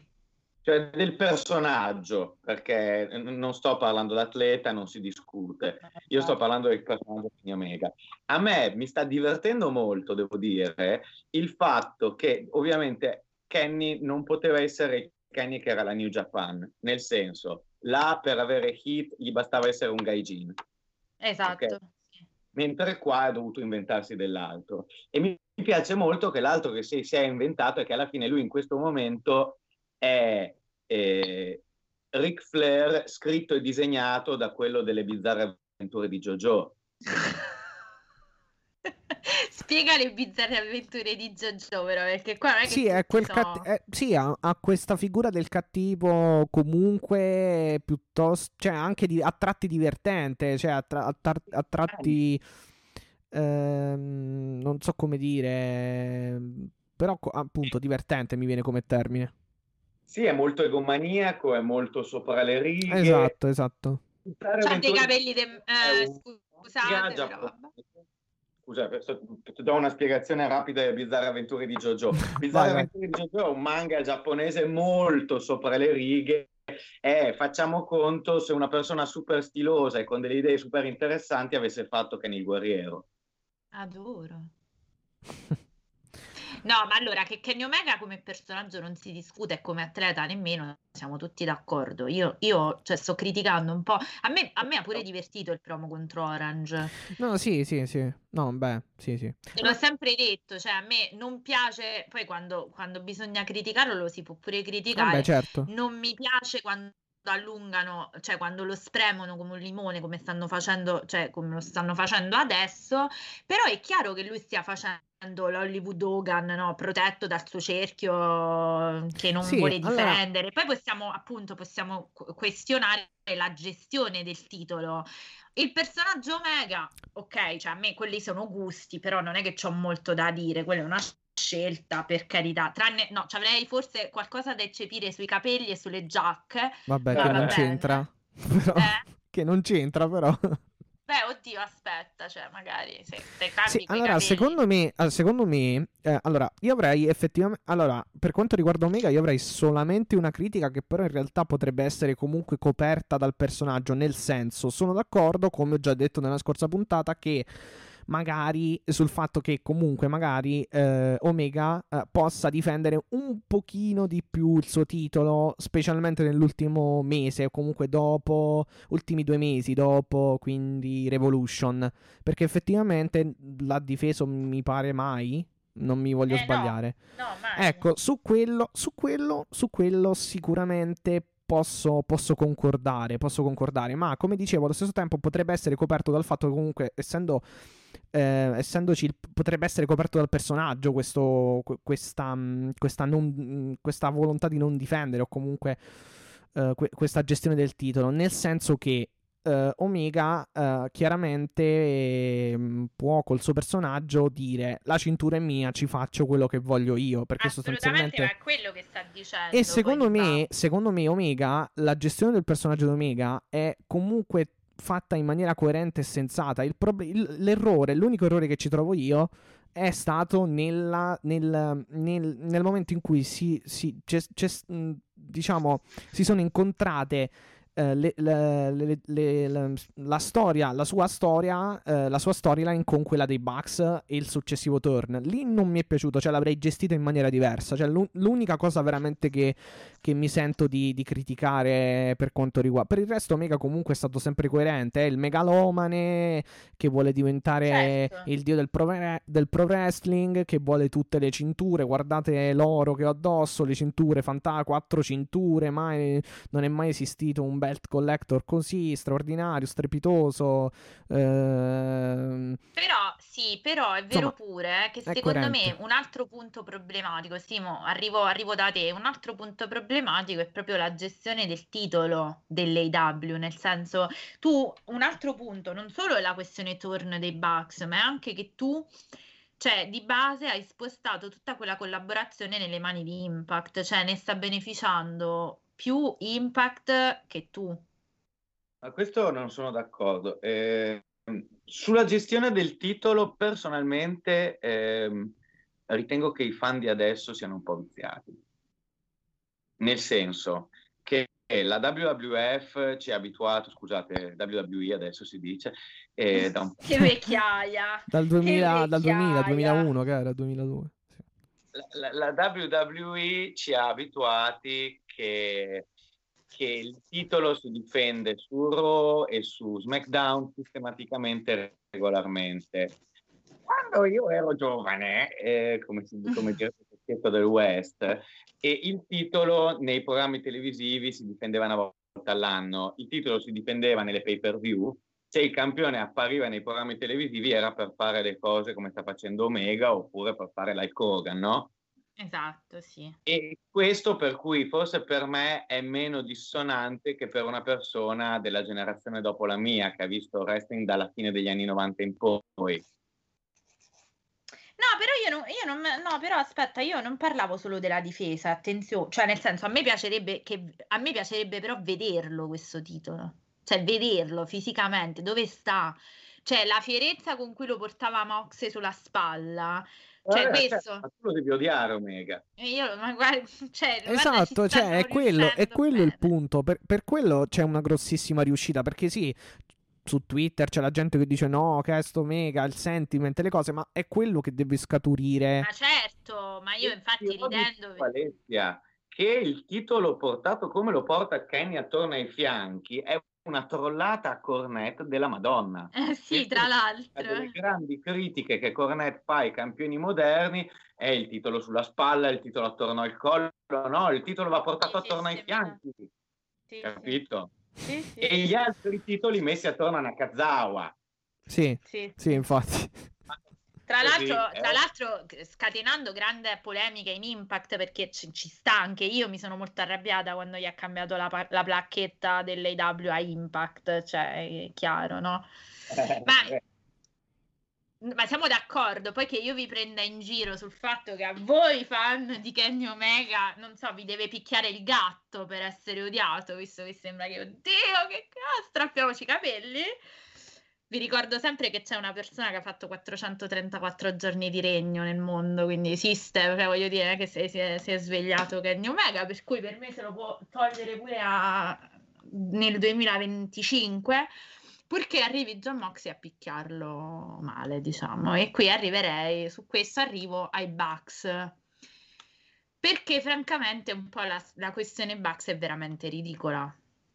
Cioè, l'abbiamo detto, io questa scelta loro di tornare così senza una spiegazione quantomeno visibile a Dynamite. Sì, ma sì, sì, comunque diciamo che il turn um, è ridicolo nella spiegazione, diciamo, ecco, non nell'esecuzione. Eh, capisci? Cioè, ho scelto l'amicizia. Mm. Sì, no, no, no, quello, su quello sono d'accordo. Da, tra l'altro lo dico da, da, fan dei Bucks o comunque da, da, da simpatizzante, mettiamola così. Uh, non è stata una scelta... Cioè, non, non non la vedo logica, anche perché alla fine tu i titoli ce li hai, non, non avevi sto, tutta questa necessità di, esta, di, di, eh, di, di tornare per, uh, um, come dire, per andare sul tetto uh, del, de, mondo. del, mondo. del pro wrestling a livello tech team. Allora, eh, io penso, per, personalmente penso che i Bucks Hill siano i Bucks migliori eh, parto da questo pensiero, nel senso che io i Bucks, vabbè, io ho iniziato a apprezzarli davvero col Bullet Club a 2014 giù di lì, per cui per me i Bucks sono quelli.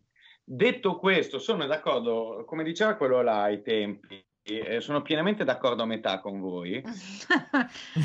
nel, senso, nel senso che secondo me e lì si torna a uno dei problemi grossi che loro devono devono smettere di fare, pu- contano troppo per le storyline in cima del main event eh, su Bing the Elite. Esatto. Ok? Sì. Cioè.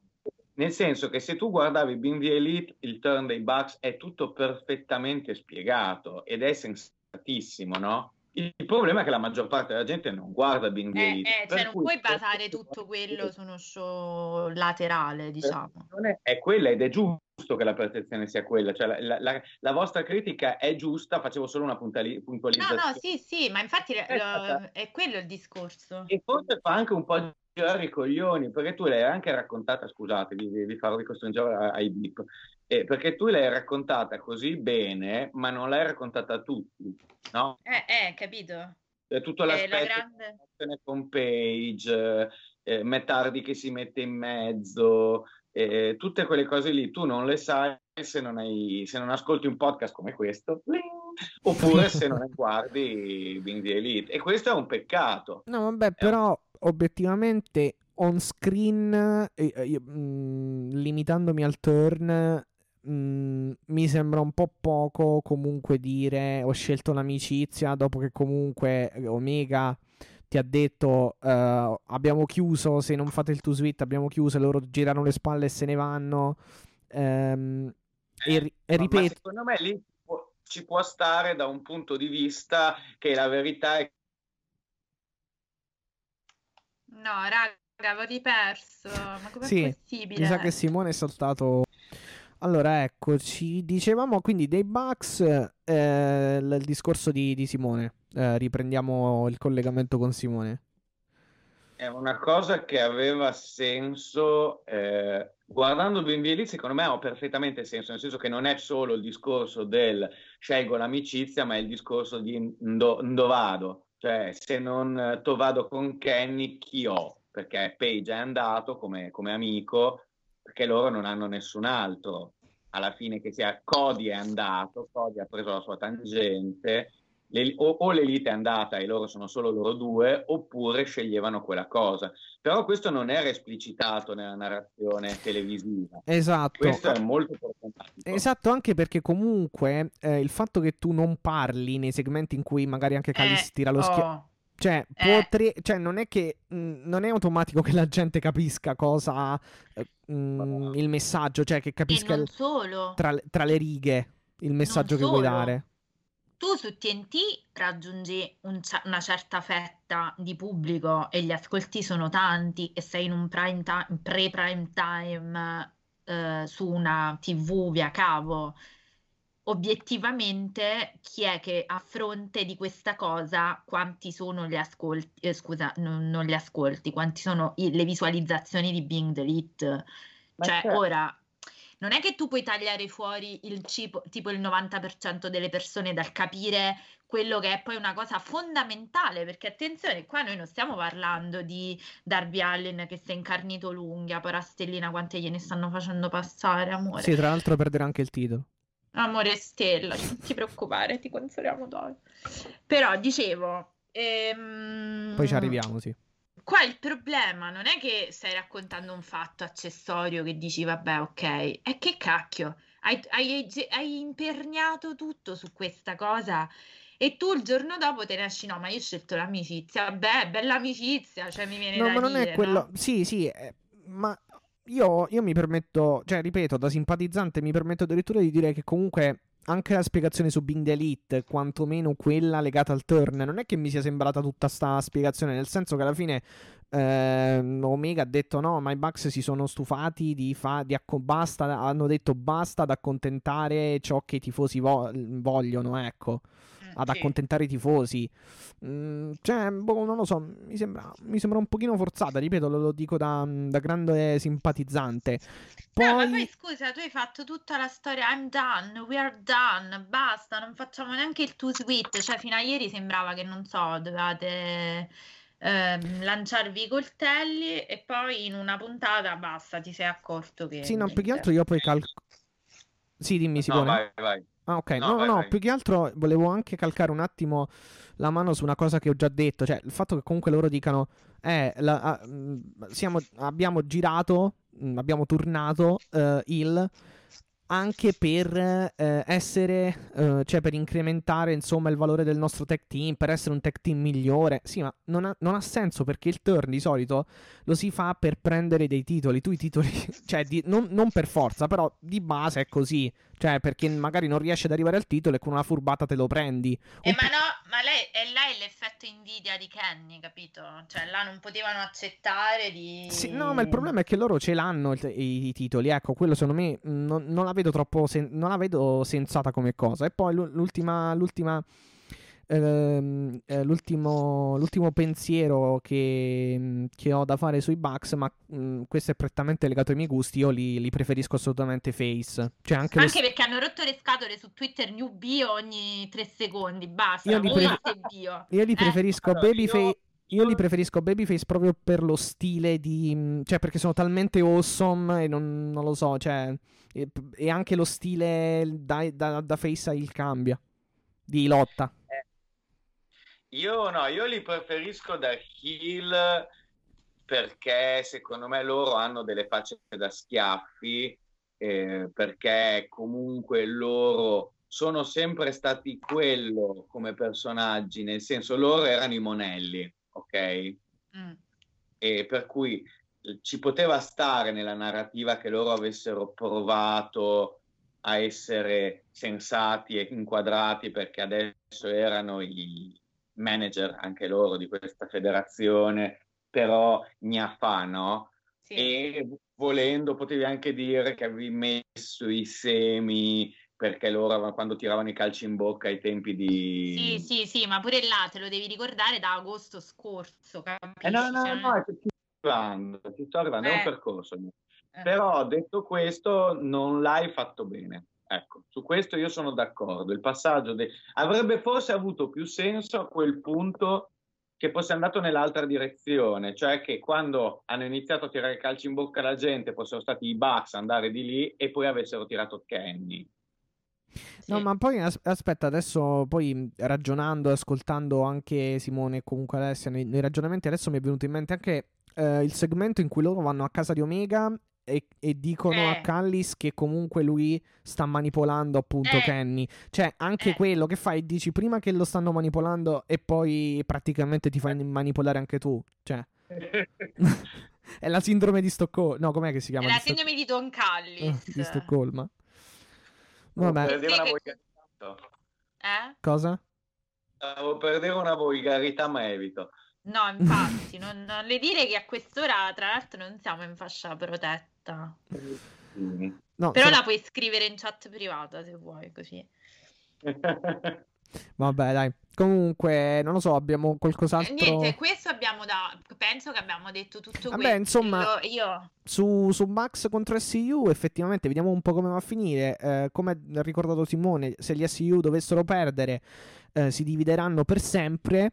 E poi vedremo che succederà.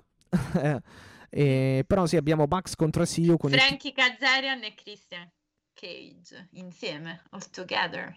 ancora. Cioè, ancora nel Eh senso. mm, No, non in match, dico in... uh, In tag? potrebbero iniziare, Ah, sì. ma in tag. eh, Boh, vabbè, poi ci pensiamo. Anche perché sono personaggi in cerca d'autore tutti e due, se tolgono gli SU di mezzo. Vabbè, poi ci pensiamo, vediamo un po' come va a finire. Eh, settimana prossima, Bucks contro SU, titolo in palio. Abbiamo avuto. mm, Vabbè, insomma, non lo so cosa vogliamo passare. Vabbè, Britt Baker lo squash, non c'è bisogno. No, io direi che possiamo, quello lo Eh, possiamo dire alla Cody- fine. Eh, Stavamo parlando di Dusty, cioè Cody e il nostro caro amico Cutie, Cutie che ha, ha fatto il... um, A me è piaciuto tantissimo il match. Sì? Beh, ah, sono contenta. Perché Io ero ancora troppo A arrabbiata. te no? No, no, allora, a me è piaciuto, il match è stato molto bello, mi è dispiaciuto per QT Marshall, ha dato veramente tanto. No, secondo, me, ha gua- dato guarda che se, vedi, cioè, secondo me se adesso iniziano a comunque, cioè, puntata dopo puntata, settimana dopo settimana, si iniziano a dargli comunque un importante spot anche in ring, a fare dei match così e a farlo conoscere Sì, a- sì, su Dynamite, sì, può, può andare come personaggio. Sono d'accordo, infatti ti ho detto, a me è piaciuto tantissimo, Cody lo sapevo, non avevo dubbi, a me non sta simpaticissimo, però è per forza. Uh, Cutie mi è piaciuto, mi ha stupito piacevolmente. Sei- aspetta, aspetta, aspetta. Il problema che per me Sei, sei saltata sui complimenti a Cody, che cosa stavi dicendo? sono saltata è l'inconscio che no, ho detto a me non sta particolarmente simpatico, vergognati. Eh, Vabbè, però non discuto Cody forever. sì. Eh? Cody forever. No, vabbè, sto scherzando. Mi è piaciuto molto Gogo quando è Per- uscito. sai che cosa? Che comunque io una bella fight da Cody contro Moxley la farei. Cioè, uscirebbe Eh, tipo un farei, match di sì. quelli hardcore eh, molto Eh, sì, brutali. la farei anch'io. Ah, Ma a io me- A me una cosa che fa molto ridere è che Cody viene... pre- Mi sentite? Sì, Sì, vai, vai, ti vai, vai. sentiamo. Ti sentiamo Eh, forte e chiaro. Viene presentato come questa specie di egomaniaco innamorato di se stesso che vuole solo put himself over, no? Però Sì. la verità è che Cody è da un anno più o meno, è da dopo la faida, no, non un anno, da sei mesi e mezzo, sette mesi, quant'è? Dopo la faida con Con Brody Derby. Sì, sì, sì. Con- che da quando ha perso il titolo con Darby, Sì. che Cody quello che sta facendo tutto il tempo è mettere sulla mappa no, è vero. far Sì. conoscere i giovani e, e anche qui questa non è stata l'eccezione perché QT ha perso, ma si è visto che QT è in grado di starci nel ring con no, ma poi è uscito, è uscito dallo schienamento dopo la, la Crossroads. Cioè, tanto Sì, di. sì, sì. No, ma infatti di io dico non mi sta simpatico, ma in realtà non è vero, eh. Cioè, ne odio molti Cioè, Co- altri soggetti. Cody comunque ha portato eh, esattamente ha alzato anche eh, Pretty Peter Avalon cioè ha, ha Oddio, portato che su fine ha fatto adesso il caro Eh, no, Pitti? sarà Dark mi sa credo No, Avalon adesso è il manager dei, come si chiama, la coalizione Pretty qualcosa, Pretty Things, non mi ricordo adesso il nome, che sono Ah. lui è il manager di eh, Ryan Nemeth, Ah, sì. Eh, Hitler, Bononi e JD Drake. ah Che sì sì sì sì sì sì comunque JD Drake. JD Drake è un grande prospetto poi vedremo se lo manderanno anche a Dynamite Perfetto per un modo di dire, nel senso che ha la sua età, però sono pienamente d'accordo, mi piace da impazzire. sì sì sì a Dark con Kingston veramente si sono cartellati in un match molto molto bello A proposito, ma che fine ha fatto il bad boy con Sonny Kiss? Perché io sono, l'ho perso dai radar. Ma lasciali- cioè, lasciali so che lì, si è andato ad ammazzare in un match recentemente. Beh, ma eh, su Dark e su Elevation sono abbastanza regolari loro. Ottimo. trash dai. wrestling Vedi se mi devo, vedi se mi devo guardare, se sono costretta a guardare anche Dark e Dark Elevation. Vabbè, ma comunque. Io personalmente Dark lo guarderei soltanto per il team di commento di Excalibur e Test, che sono una delle cose più belle del Sì. wrestling adesso. fantastico sì Ecco. E specialmente Eh, poi quando deve si... essere illegale divertirsi così tanto a fare solo il proprio lavoro. Eh, Sì. infatti è vero. Ah, beh, Eh, Excalibur è fantastico poi in generale, ma sono molto divertenti proprio, cioè sì, sì, scherzano continuamente a Dark, è vero. Me l'avessero detto ai tempi di Olin che, che Excalibur sarebbe diventato così bravo. eh, Sì, è infatti vero, poi è vero. Odin lui era il, lui fu la, il primo, sì, la prima volta che poi apparve, sì, è vero. Io lo vedevo da PWG, però lui a PWG era terribile. Ah, addirittura? Eh? Addirittura era terribile? Sì, nel senso, sapeva già i nomi di tutte le mosse, però a livello di ritmo, cioè si perdeva, si perdeva a chiacchierare co- co- con chi si fermava. Eh, sì, il quello- E io lo capisco un po' il motivo per cui non potrei mai fare questa cosa, perché chiacchiererei tutto il tempo, cioè io farei tipo la vocetta dietro. Sì, è un po' come, un po' come quando va Jericho al commento, parla di Sì, tutto porca tranne che... Jericho, ma parli? Jericho no. parla di tutto tranne che delle, Sì, di quello sì, che ma, succede. ma parla, cioè l'altro poi non sa, parla pure delle foglie d'acero del Canada. Cioè. Eh? Jericho ama la sua voce.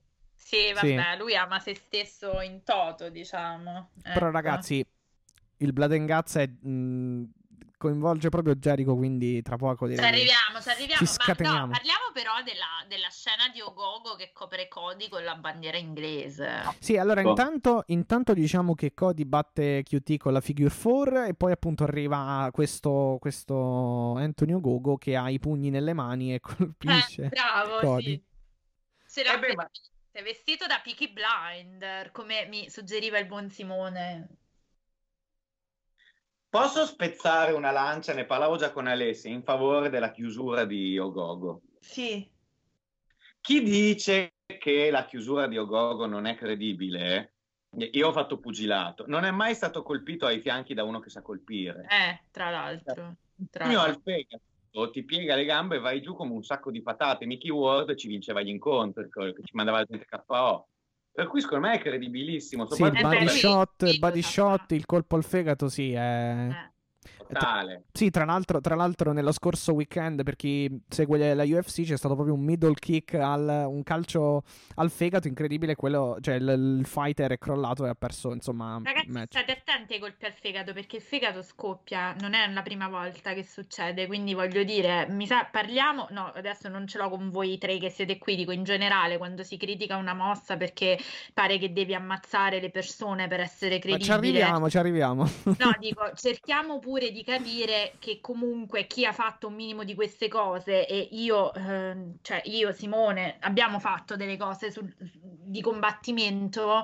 Le parti che bisogna proteggere sono, oltre alla gola, chiaramente, per ovvi motivi, sono il naso e il fegato, perciò tu tieni le mani, almeno nella guardia del karate, le mani sono aderenti, le mani, i gomiti sono aderenti ai Eh. fianchi perché devi, devi proteggere il fegato, il fegato scoppia e non ci vuole molto, quindi voglio dire piano piano, quando poi parliamo, critichiamo e commentiamo, cerchiamo pure di renderci conto che non stiamo parlando di fantocci, ma stiamo comunque parlando di esseri umani che non dico rischiano perché Sì, non sono, se non sono action figure, eh, mettiamola così. capisci? Ecco, appunto, soprattutto quando poi si parla...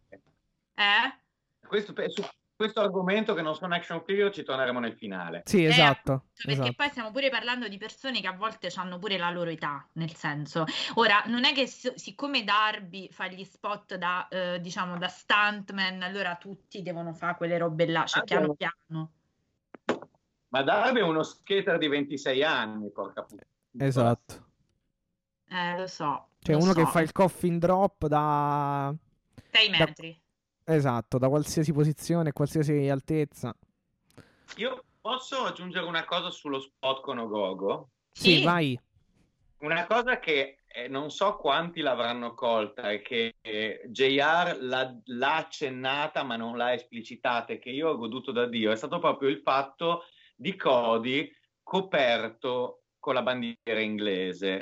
Cody- lui è l'American Nightmare, quindi figurati. Che- Poi quanto c'è di simbolico? Brava. E poi è anche un omaggio. E l'altro giorno, non mi ricordo esattamente se fosse giovedì o mercoledì, forse proprio, era il compleanno del cowboy Bill Watts. Mm. Bill Watts era il promoter della Mid-South, poi è stato il promoter della WCW e uno degli angle più importanti che aveva fatto Bill Watts negli anni 80 quando ormai lui era semi-ritirato ed era il promoter di Mid-South, era con Eddie Gilbert e i russi che l'avevano aggredito, l'avevano lasciato come morto nel centro del ring e l'avevano coperto con la bandiera sovietica. Hai visto? Quindi è Draco versus Rocky. Eh, eh sì, poi ha un riferimento anche storico appunto tra l'Inghilterra e gli Stati Uniti, quindi assolutamente. Eh beh, la supremazia della ex colonia. Esatto, la guerra di indipendenza, tutta la storia insomma del, del colonialismo Comunque, inglese. devo dire, capite perché io poi cioè, saluto Simone, perché quando io non ho voglia di fare, faccio il wiki Simone, no? mi faccio condensare tutte le storie in, uh, in un minuto praticamente. Quindi... Bene, sono contenta, mi piace tutto ciò, e... mi piace tutto ciò. Dobbiamo arrivare in realtà a una cosa che mi è piaciuta meno. Cioè? Indovinate, cioè, vabbè, Simone ride perché lo sa. Proprio Egon Page, come lo chiama Danhausen. Esatto, Egon Page che è il pezzotto di uno che non voglio nominare perché sennò mi... E basta! Uh, cioè, ci ho provato a non nominarlo tutta la puntata, adesso basta. E, ehm, e direi che cioè, e, mi piace molto meno questa cosa perché... Ehm, prima di tutto basta con ste polo e sti pantaloncini rosa cioè, salmone, non rosa. Salmone. salmone. Ecco, Vabbè, quantomeno, no. quantomeno provano un pochino ad incrementare lui e Scorpio Sky loro, il loro personaggio Hill, cioè a renderlo un pochino più credibile, diciamo. A proposito di credibile, ma Scorpio Sky che minaccia Sting? Ma tu, ma nella vita, ma che problemi hai, amico? Parliamone. Cioè, The Doctor is in e non mi riferisco a Britt Baker. Cioè, quanto puoi essere poco credibile che fai sta minacciona? Cioè, non te si vede, stai appollaiato là, cioè, ci stai a fare ragnatele sulle scale. Di che stiamo parlando? Cioè, io... Vabbè, però... Eh, secondo me è credibile nella misura in cui un uomo di 35 anni all'apice della forma contro un uomo di 60 che eh, ha avuto esatto. tutto il mondo. No, ma le cose che gli ha detto però. Eh, vabbè, ma sei sì. un moscerino, sei un moscerino e i moscerini vanno schiacciati. Ma tu chi sei, Scorp? Cioè, scusa, no, dimmi, perché nel senso che mi sono dimenticata le grandi imprese. Lui stava citando il telefilm di Batman degli anni 60. Era il Riddler che faceva la Riddle Me This, Riddle Me That. Eh, Uso però... Black, Black Bat. Era proprio Batman, no? Era la citazione da Batman. A me piacciono loro due, onestamente, come Hill. Eh, è ovvio che l'hanno un po' accelerata questa cosa, però Page è un, eh, è un talento notevole.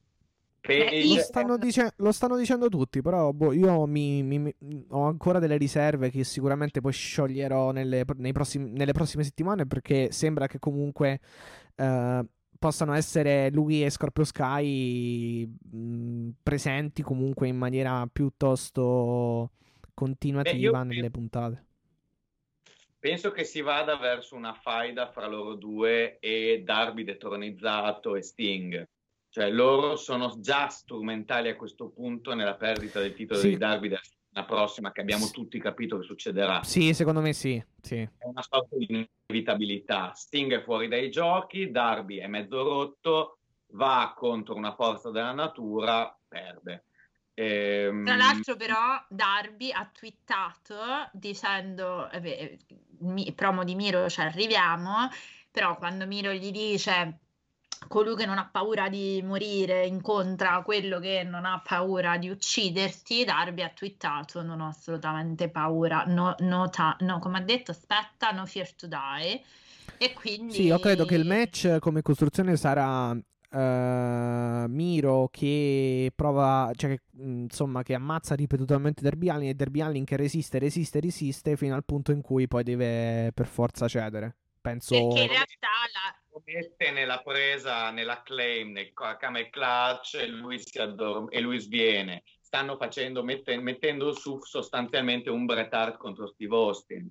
Mm-hmm. Però c'è il discorso che hanno anche raccontato un po' forse in modo protettivo verso Darby il fatto che gli abbiano rotto la spalla. Eh, eh, no, no, no, certo. infatti, infatti, sarà quello il punto cruciale che gli farà perdere, appunto, che, che sarà la causa del, della Però io ho un detronizzazione. dubbio su questa cosa. Cioè, comunque, Egon e, mm, e Scorpio sono due. Sì, Sì, Darby è uno. più sì. Sting. Eh, però Lance pure là, Archer, allora, Lance cioè, Archer. ci devi arrivare, eh, appunto, cioè, ci devi arrivare con qualcuno che va bene che eh, è resiliente, però sono sempre due contro uno. Uno che non è uno sgnaccherino piccolino, nel senso non è l'uno tipo Brian Cage, insomma. Non è l'uno tipo Moxley.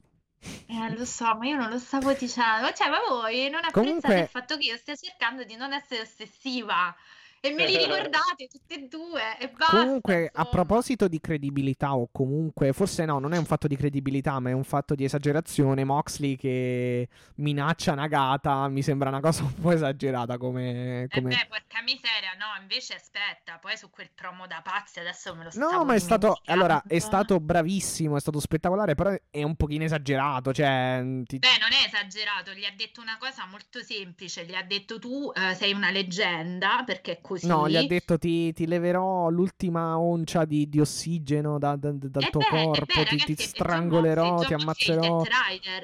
John Non ho, non ho nessun rispetto, cioè, queste cose qua.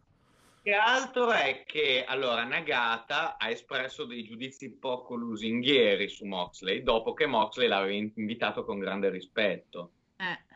Quella è la motivazione in kayfabe di Moxley per voler eh, soffocare Nagata e fargli capire che ha fatto un errore. Ma Io che non io sto amando per no, quell'incontro che lì. poi aspetta, io me lo sto bramando come se ci volevo arrivare dopo, adesso ci siete arrivati, ci siete arrivati e quindi cioè, la- la- il promo di Mox è stato rispettosissimo, a parte quando gli ha detto ti toglierò Oddio, l'ognuno, rispettosissimo dai. non è la parola che userei. Eh, Comunque, Mattia, guarda, ti dico una cosa, io eh, col Giappone ho un rapporto particolare perché io ho fatto 18 anni di karate e col Giappone io mi sono allenata con un maestro giapponese.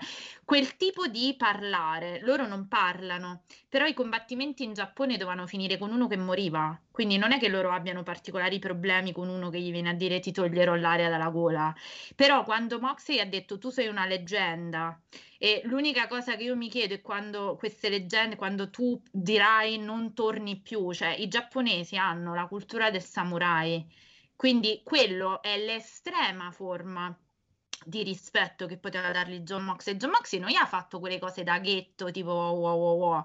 John Moxley gli ha detto io ti toglierò, cioè tu sei una leggenda, io ti rispetto e con tutto il dovuto rispetto, cioè lo ha minacciato di morte, tra virgolette, dove non va preso come una cosa è assolutamente l'estrema forza per un combattente giapponese, qualcuno che ti sfida a morte è il- il la forma Sì, massima. mi, mi sembra. di- Sì, però alla fine del promo dice no respect.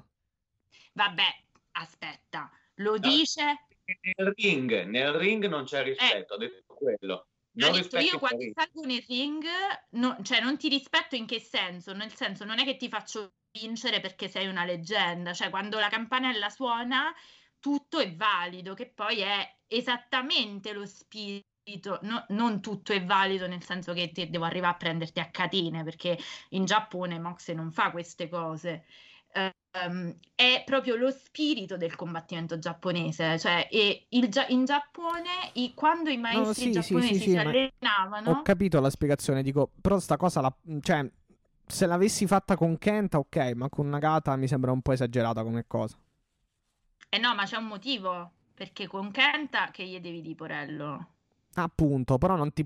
Cioè, contro una leggenda de- del puro resu mi, sembra, mi è sembrata un po' esagerata come cosa. Però, eh, boh.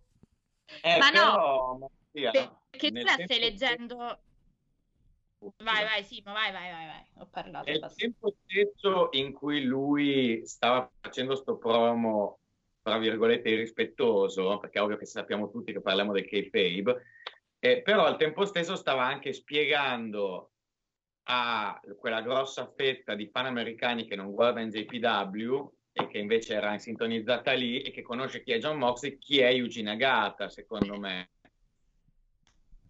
È vero Cioè, che ma- leggenda. No, io volevo solamente dire questo, cioè che chiaramente noi con gli occhi, cioè anche io se avrei pensato la stessa cosa, Mattia, perché effettivamente tu vedi con gli occhi di un occidentale, vedi uno che sta minacciando uh, fondamentalmente uno che è un maestro, no? Ok, quindi tu dici, ma che, cioè, dove vai? Il problema è che tutto raccontato, cioè il problema, il punto di quel promo è che tutto raccontato sia nella storia di John Moxley in Giappone, che è il Death Rider ed è un John Moxley molto diverso sia da come appare nelle indie, forse no, forse a Bloodsport è un po' più vicino, però è un John Moxley molto diverso anche da come viene raccontato in AW. In Giappone a parte appunto i giudizi poco lusinghieri di Nagata, però John Moxley viene considerato in un certo modo. Quindi secondo me quello era più una cosa appunto doveva spiegare il motivo per cui era così duro forse anche, proprio perché appunto, come diceva Simone, c'erano gli americani sintonizzati su TNT che non riuscivano, che non tutti seguono, appunto sono eh, appassionati di, eh, di wrestling giapponese. Quello che io penso è che io, io non credo che lo perda questo titolo, Potrebbe anche accadere, mm. potrebbe anche accadere perché se poi lui boh. ha l'obiettivo di stare un po', eh, perché ragazzi obiettivamente adesso siamo tornati un attimo su Moxe, ma secondo me per quello io chiedevo chissà quanto è partecipe al processo creativo, perché se obiettivamente Comunque... sua moglie sta comunque ridendo e scherzando sono, mi sa, due, due, due, anni, due anni che ha il titolo IWGP? Sì. Eh sì. Sì, perciò dicevo, potrebbe perderlo nel momento in cui deve perdere tutti i titoli e, e, lo farebbe onorevolmente con una leggenda, quindi sarebbe che leggenda facile poi da detronizzare, un giovane promettente. Eh, secondo me, infatti, lui ha accettato questa cosa nell'ottica di perdere il titolo proprio con uno che rispetta, cioè nel senso che ha un peso eh, contro cui ha un peso perdere il titolo da due anni come Death Rider in Giappone. Quindi sono pronta a questa eventualità perché poi mi rendo pure conto che lui c'ha una vita privata, Beh, sta no, per diventare padre. Effettivamente al momento mh, io seguo, seguo, la New Japan, effettivamente al momento non è che ci sia poi uh, qualcuno che possa effettivamente prendergli il titolo. Quindi non lo so se, se, hanno individuato questa persona in Nagata. Potrebbe anche essere, però secondo me mantiene. Secondo io me penso, mantiene. Io penso manterrà. Io penso che sia qualche ragazzo di Strong quello che gli toglierà il titolo. No? Sì, Qualcuno di NCW Strong. Sì, l'unica cosa è che hanno, hanno, introdotto il, lo Strong Open Weight Title. Quindi non so adesso se poi manderanno. Um, cioè diciamo che il torneo degli Stati Uniti New Japan Cup doveva avere come, come premio per il vincitore una title shot al titolo degli Stati Uniti. Poi però hanno cambiato, hanno messo, hanno inserito che il premio eh, hanno inserito sostanzialmente come premio il titolo Strong Open Weight, tra l'altro vinto da Filthy Tom Lawler. Quindi non so adesso cosa, come, lo, come, la gestiranno la cosa. Mitico Filthy Tom. Sì. Eh beh, il Filti è il nostro grande amico di, mm, di Blood Sports, Simo. Sì, anche un MMA eh fighter. È sì, MLW. Sì, certo. E anche MLW, ragazzi. Sì. Certo, certo. E niente, quindi questo è stato il promo, tra l'altro un promo pazzeschissimo, no, no. John, fai promo per sempre. Sì, sì, no, no, ma il, pro, il, pro, il, pro, il, promo è straordinario perché anche il package in sé per sé, cioè con... Eh, Fai con... promo sempre davanti alla a, tipo alla gabbia. Con no, no, sì, sì, tutto il package anche rosse. con il package con gli highlights dei suoi match, eh, il commento eh di NJPW su World di Kevin Kelly, queste cose, cioè tutto fatto bene, per carità. Straordinario. Ma Moxley al microfono penso possa anche cantare Jingle Bells. E... Sì, ci piacerebbe lo stesso. Pensa a John Moxley che ti canta Jingle Bells a Natale. Vabbè, scusa, eh, Simone, vai, stavi dicendo, riportatemi sulla terra. Eh, no, no, no, vabbè, io, io, stavo ancora pensando, avevo ancora una cosa che volevo dire prima sul promo di, di Page e Scorpio vai. Sky. No, vai, vai, vai, che mi interessava tornare al Poro Darby. È stato Ethan Page che prendeva in giro Evolve. perché lui la sua faida con, con Darby l'aveva avuta ad Evolve. Sì, sì, E sì, quando quando diceva faceva- noi ci conosciamo, sì. Conosciamo mai incontri che- di una federazione che non ha mai guardato nessuno. Sì, sì. È un po' per come dire che Evolve ha una pessima fama, non pagava gli atleti, eh, c'è tutta una serie di storie dietro e quello l'ho goduta. A me, a me Page piace, lo so, però spero che lo scoprirete anche voi nel tempo. Ma scusa, perché il nostro caro Danhausen eh, viene, non arriva a portare alta la GTS eh, benedetta dal Vate, che ovviamente non è Kenta? Sì, che è Kenta. Entrambi i vati, Eh? detto da entrambi i vati. No, no, Sì, uno solo. Il Vate è uno solo e abita a Chicago, per cui... Sì, che ha eh, copiato la Bella- GTS di Kent. Allora, bella mia, Kenta faceva la GTS Sì, ed infatti. era, ed era il wrestler più rilevante del, del- del mondo fuori dalla WWE quando CM Punk eh, faceva gli incontri di, di secondo piano in ROH. Cioè, mm, mm, mm, mm, mm. Sì, sono d'accordo, ma cioè, io Danhausen lo voglio, lo voglio che arrivi ad aiutare Darby, cioè, ma sei due matti proprio. No, no, a me non piacerebbe. Io lo voglio dappertutto. Io pure Parliamo di- per tutto da- Danhausen Parliamo di questo- Danhausen, va, no, scherzo. In questo mese Danhausen prima ha avuto la benedizione da Kenta e CM Punk di usare la GTS, poi è stato ospite da, Con- da Conan O'Brien e poi l'ha chiusa con, ehm, con il- la benedizione anche di The Rock. Quando arriva? Quando Eh, arriva eh. Danhausen ad aiutare? Danhausen, per cui Tra- quello- Sì, tra l'altro, Alessio, tu hai criticato la, la- la GTS su Moxley da parte di Kenta. Ma sì, ma io devo criticare Kenta a prescindere, Ma tra guarda che l'altro, Kenta- soprattutto per i suoi capelli lilla. Ah, a pro- eh, vabbè, a parte i capelli viola, lilla, a GTS, parte i cioè, capelli, dire. a parte i capelli, secondo me è un wrestler formidabile. Cioè, a me piace. A me non è piaciuto, e te l'ho detto, a me non è piaciuto nell'incontro con Moxley a- mm, per, il, per il titolo. Questo te l'ho detto, l'abbiamo guardato. Non ti è io- piaciuto? Kenta no. Kenta no, con- Moxley è stato decisamente mm, mille volte meglio, ma perché a me Moxley in Giappone piace anche Ma- di più Boh, di come no, lotta Il match è stato molto. Cioè, il, il match è stato un gran match e sono stati bravi tutti e due, secondo me. Ah no, questo l'ho Su, detto, però su- sul Death match- Rider sono d'accordo. Il Death Rider è 100.000 Eh. volte meglio di, dell'AW, cioè del Moxley in AW, ma non che sia brutto il Moxley in AW. Cioè, però a me. No, no, veramente- no, infatti sto però il dicendo, Death però in Rider è il Death Rider. Eh, Ehm, Simo? devi dire... sì, devi Simone, se voleva dire qualcosa. No, no, no, eh, che io ho solo amore per Kenta. Io Ecco. penso che Kenta nella percezione occidentale abbia un po' patito la sua, il suo passaggio come idea italiana. Sì, infatti, infatti, no, ma veramente, no, adesso a parte gli scherzi, secondo me dovreste andare un pochino su NJPW World a seguire qualche match. Poi ci può stare che uno non Ma piaccia. l'ho, seguito, ti sto dicendo, l'ho seguito Kenta. Io ti sto solo dicendo che nel match con il titolo era costruito in modo da far risaltare il più possibile lo stile di lotta di Moxley, perché è stato decisamente migliore. Questo è la mia cosa. Poi è anche giudizio legato, probabilmente viziato dal fatto che a me come Death Rider piace tantissimo, quindi probabilmente No, no, è no, anche no, vabbè, sul fatto- sul fatto che- eh, Non è che sto dicendo No, no, no, sul no, fatto che ha-.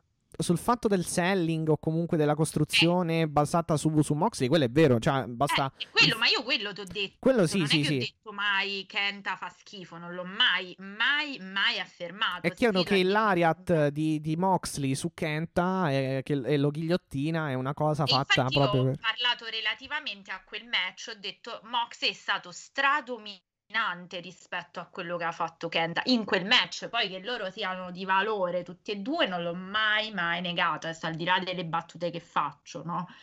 Però Sì. è, è indubbio, No, io no, parlavo vabbè, beh, beh, beh. specificatamente di quel match lì. Sì, sì, sì, no, no, no, ma per carità ci, ci può stare che a uno non piaccia Kenta, cioè ci può tranquillamente no, no, stare. ma non è che non mi piace, figurati, eh, dico che chiaramente costruendo i match volta per volta ci sono dei match che chiaramente ha risaltato lui e altri Ovvio, match sì, sì, che sì, invece no. è stato fatto per far vedere un Mox di un certo tipo che è quello che poi fa in Giappone fondamentalmente. Quindi solo amore per Kent Eh. abbiamo capito e solo amore pure per Danhausen che insomma, E per Moxley. Io l'unica cosa che mi sento di dire è, ed è un consiglio a chi ci ascolta da casa. Sentilo, non vedevi l'ora di dire questa cosa, va. No, però è davvero un consiglio a chiunque, anche, anche, a te, ma a chi non li ha visti questa serie di match, è Guarda. di andare a recuperare la faida fra Kenta e Marufuji dei fine anni 2000 in Noah, Pro Wrestling Noah. Mm. Ah, okay. è una serie di incontri straordinari, veramente straordinari. Prendete appunti del prof, diciamo. Prendete gli appunti. Perfetto. E che ci rimane? Ci rimane il uh, Blood and Guts. Squash, no, c'è lo squash di Britt Baker contro l'Alexa Bliss che ti arriva da Wish. Chi era? Giulia? Esatto, sì, ah. sì, esatto. Quelle sono quelle cose. Com'è è come Ethan Page, no? Com'è cioè uno si... lo, lo, ordina online e dici vabbè adesso Com... torna, adesso arriva, io morirò. Com'è che si chiamava Giulia, Giulia qualcosa? No?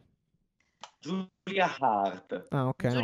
okay. no, perché oggi non ho promo, eh, non ho report davanti e vabbè. Comunque, te ok. lo dico subito, te lo dico io subito. Era, subito. Era Giulia Hart che è di Calgary, eh, ma non è della di Cagliari? Cagliari. Di Cagliari, sì. Cagliari. Cagliari. Cagliari. Sì. No, ragazzi, prima del Blood and Guts, però in realtà andando in ordine, cioè sì, il four way e in realtà ah, ci sono... Taz che smerda le mosse di Christian.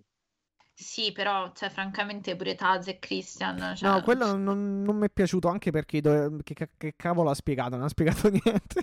Ma che c'entra? No, cioè, che allora, c'entra? quella era una cosa, secondo me, era una cosa fatta più in storyline che altro. No, no, era no, no, sì, sì, per carità, però dico, non è che è troppo vecchio, vabbè, sette anni sono troppi per tornare al 100%, ha fatto un errore, adesso lo, lo smontiamo. Questo era secondo me sì. il messaggio. Sì, no, no, sì, però non è che abbiamo. Secondo me, allora, almeno, me, almeno per quanto mi riguarda, non ha sortito chissà che effetto, però. eh, non lo so. Io voi... me l'ero pure dimenticato. Pensate no, come. Pure io, pure io, pure io, veramente. Cioè, in realtà. Pensate come. E tu hai preso gli appunti perché hai studiato. Sì, oggi siamo. Il... O- oggi sono senza report, se no magari l'avrei trovato anch'io. Però effettivamente oggi no, siamo... l'ho sì, dimenticato. Preparati. Sì. Rimandati. 5 e mezzo a casa. Eh, mi raccomando. No, sei meno. No. Allora, quindi abbiamo parlato di Egon Page, abbiamo parlato di Scorpio Sky, abbiamo parlato del mio povero Darby fatto caracollare per piani di scale, rompendosi le spalle. Il braccio, spalla. la spalla, sì. Ma noi siamo con te, Darby. Io eh, posso dire l'ultima. Io non vedo, cioè io spero che ce lo tengano campione, purtroppo non sarà no, così non sarà in favore così. di Miro che, che, cosa triste, c'è mai una gioia nella mia vita. Eh, però so, aspetta, sono, questo... sono 1, 2, 3, 4, sono 5, 7 mesi quasi che è campione.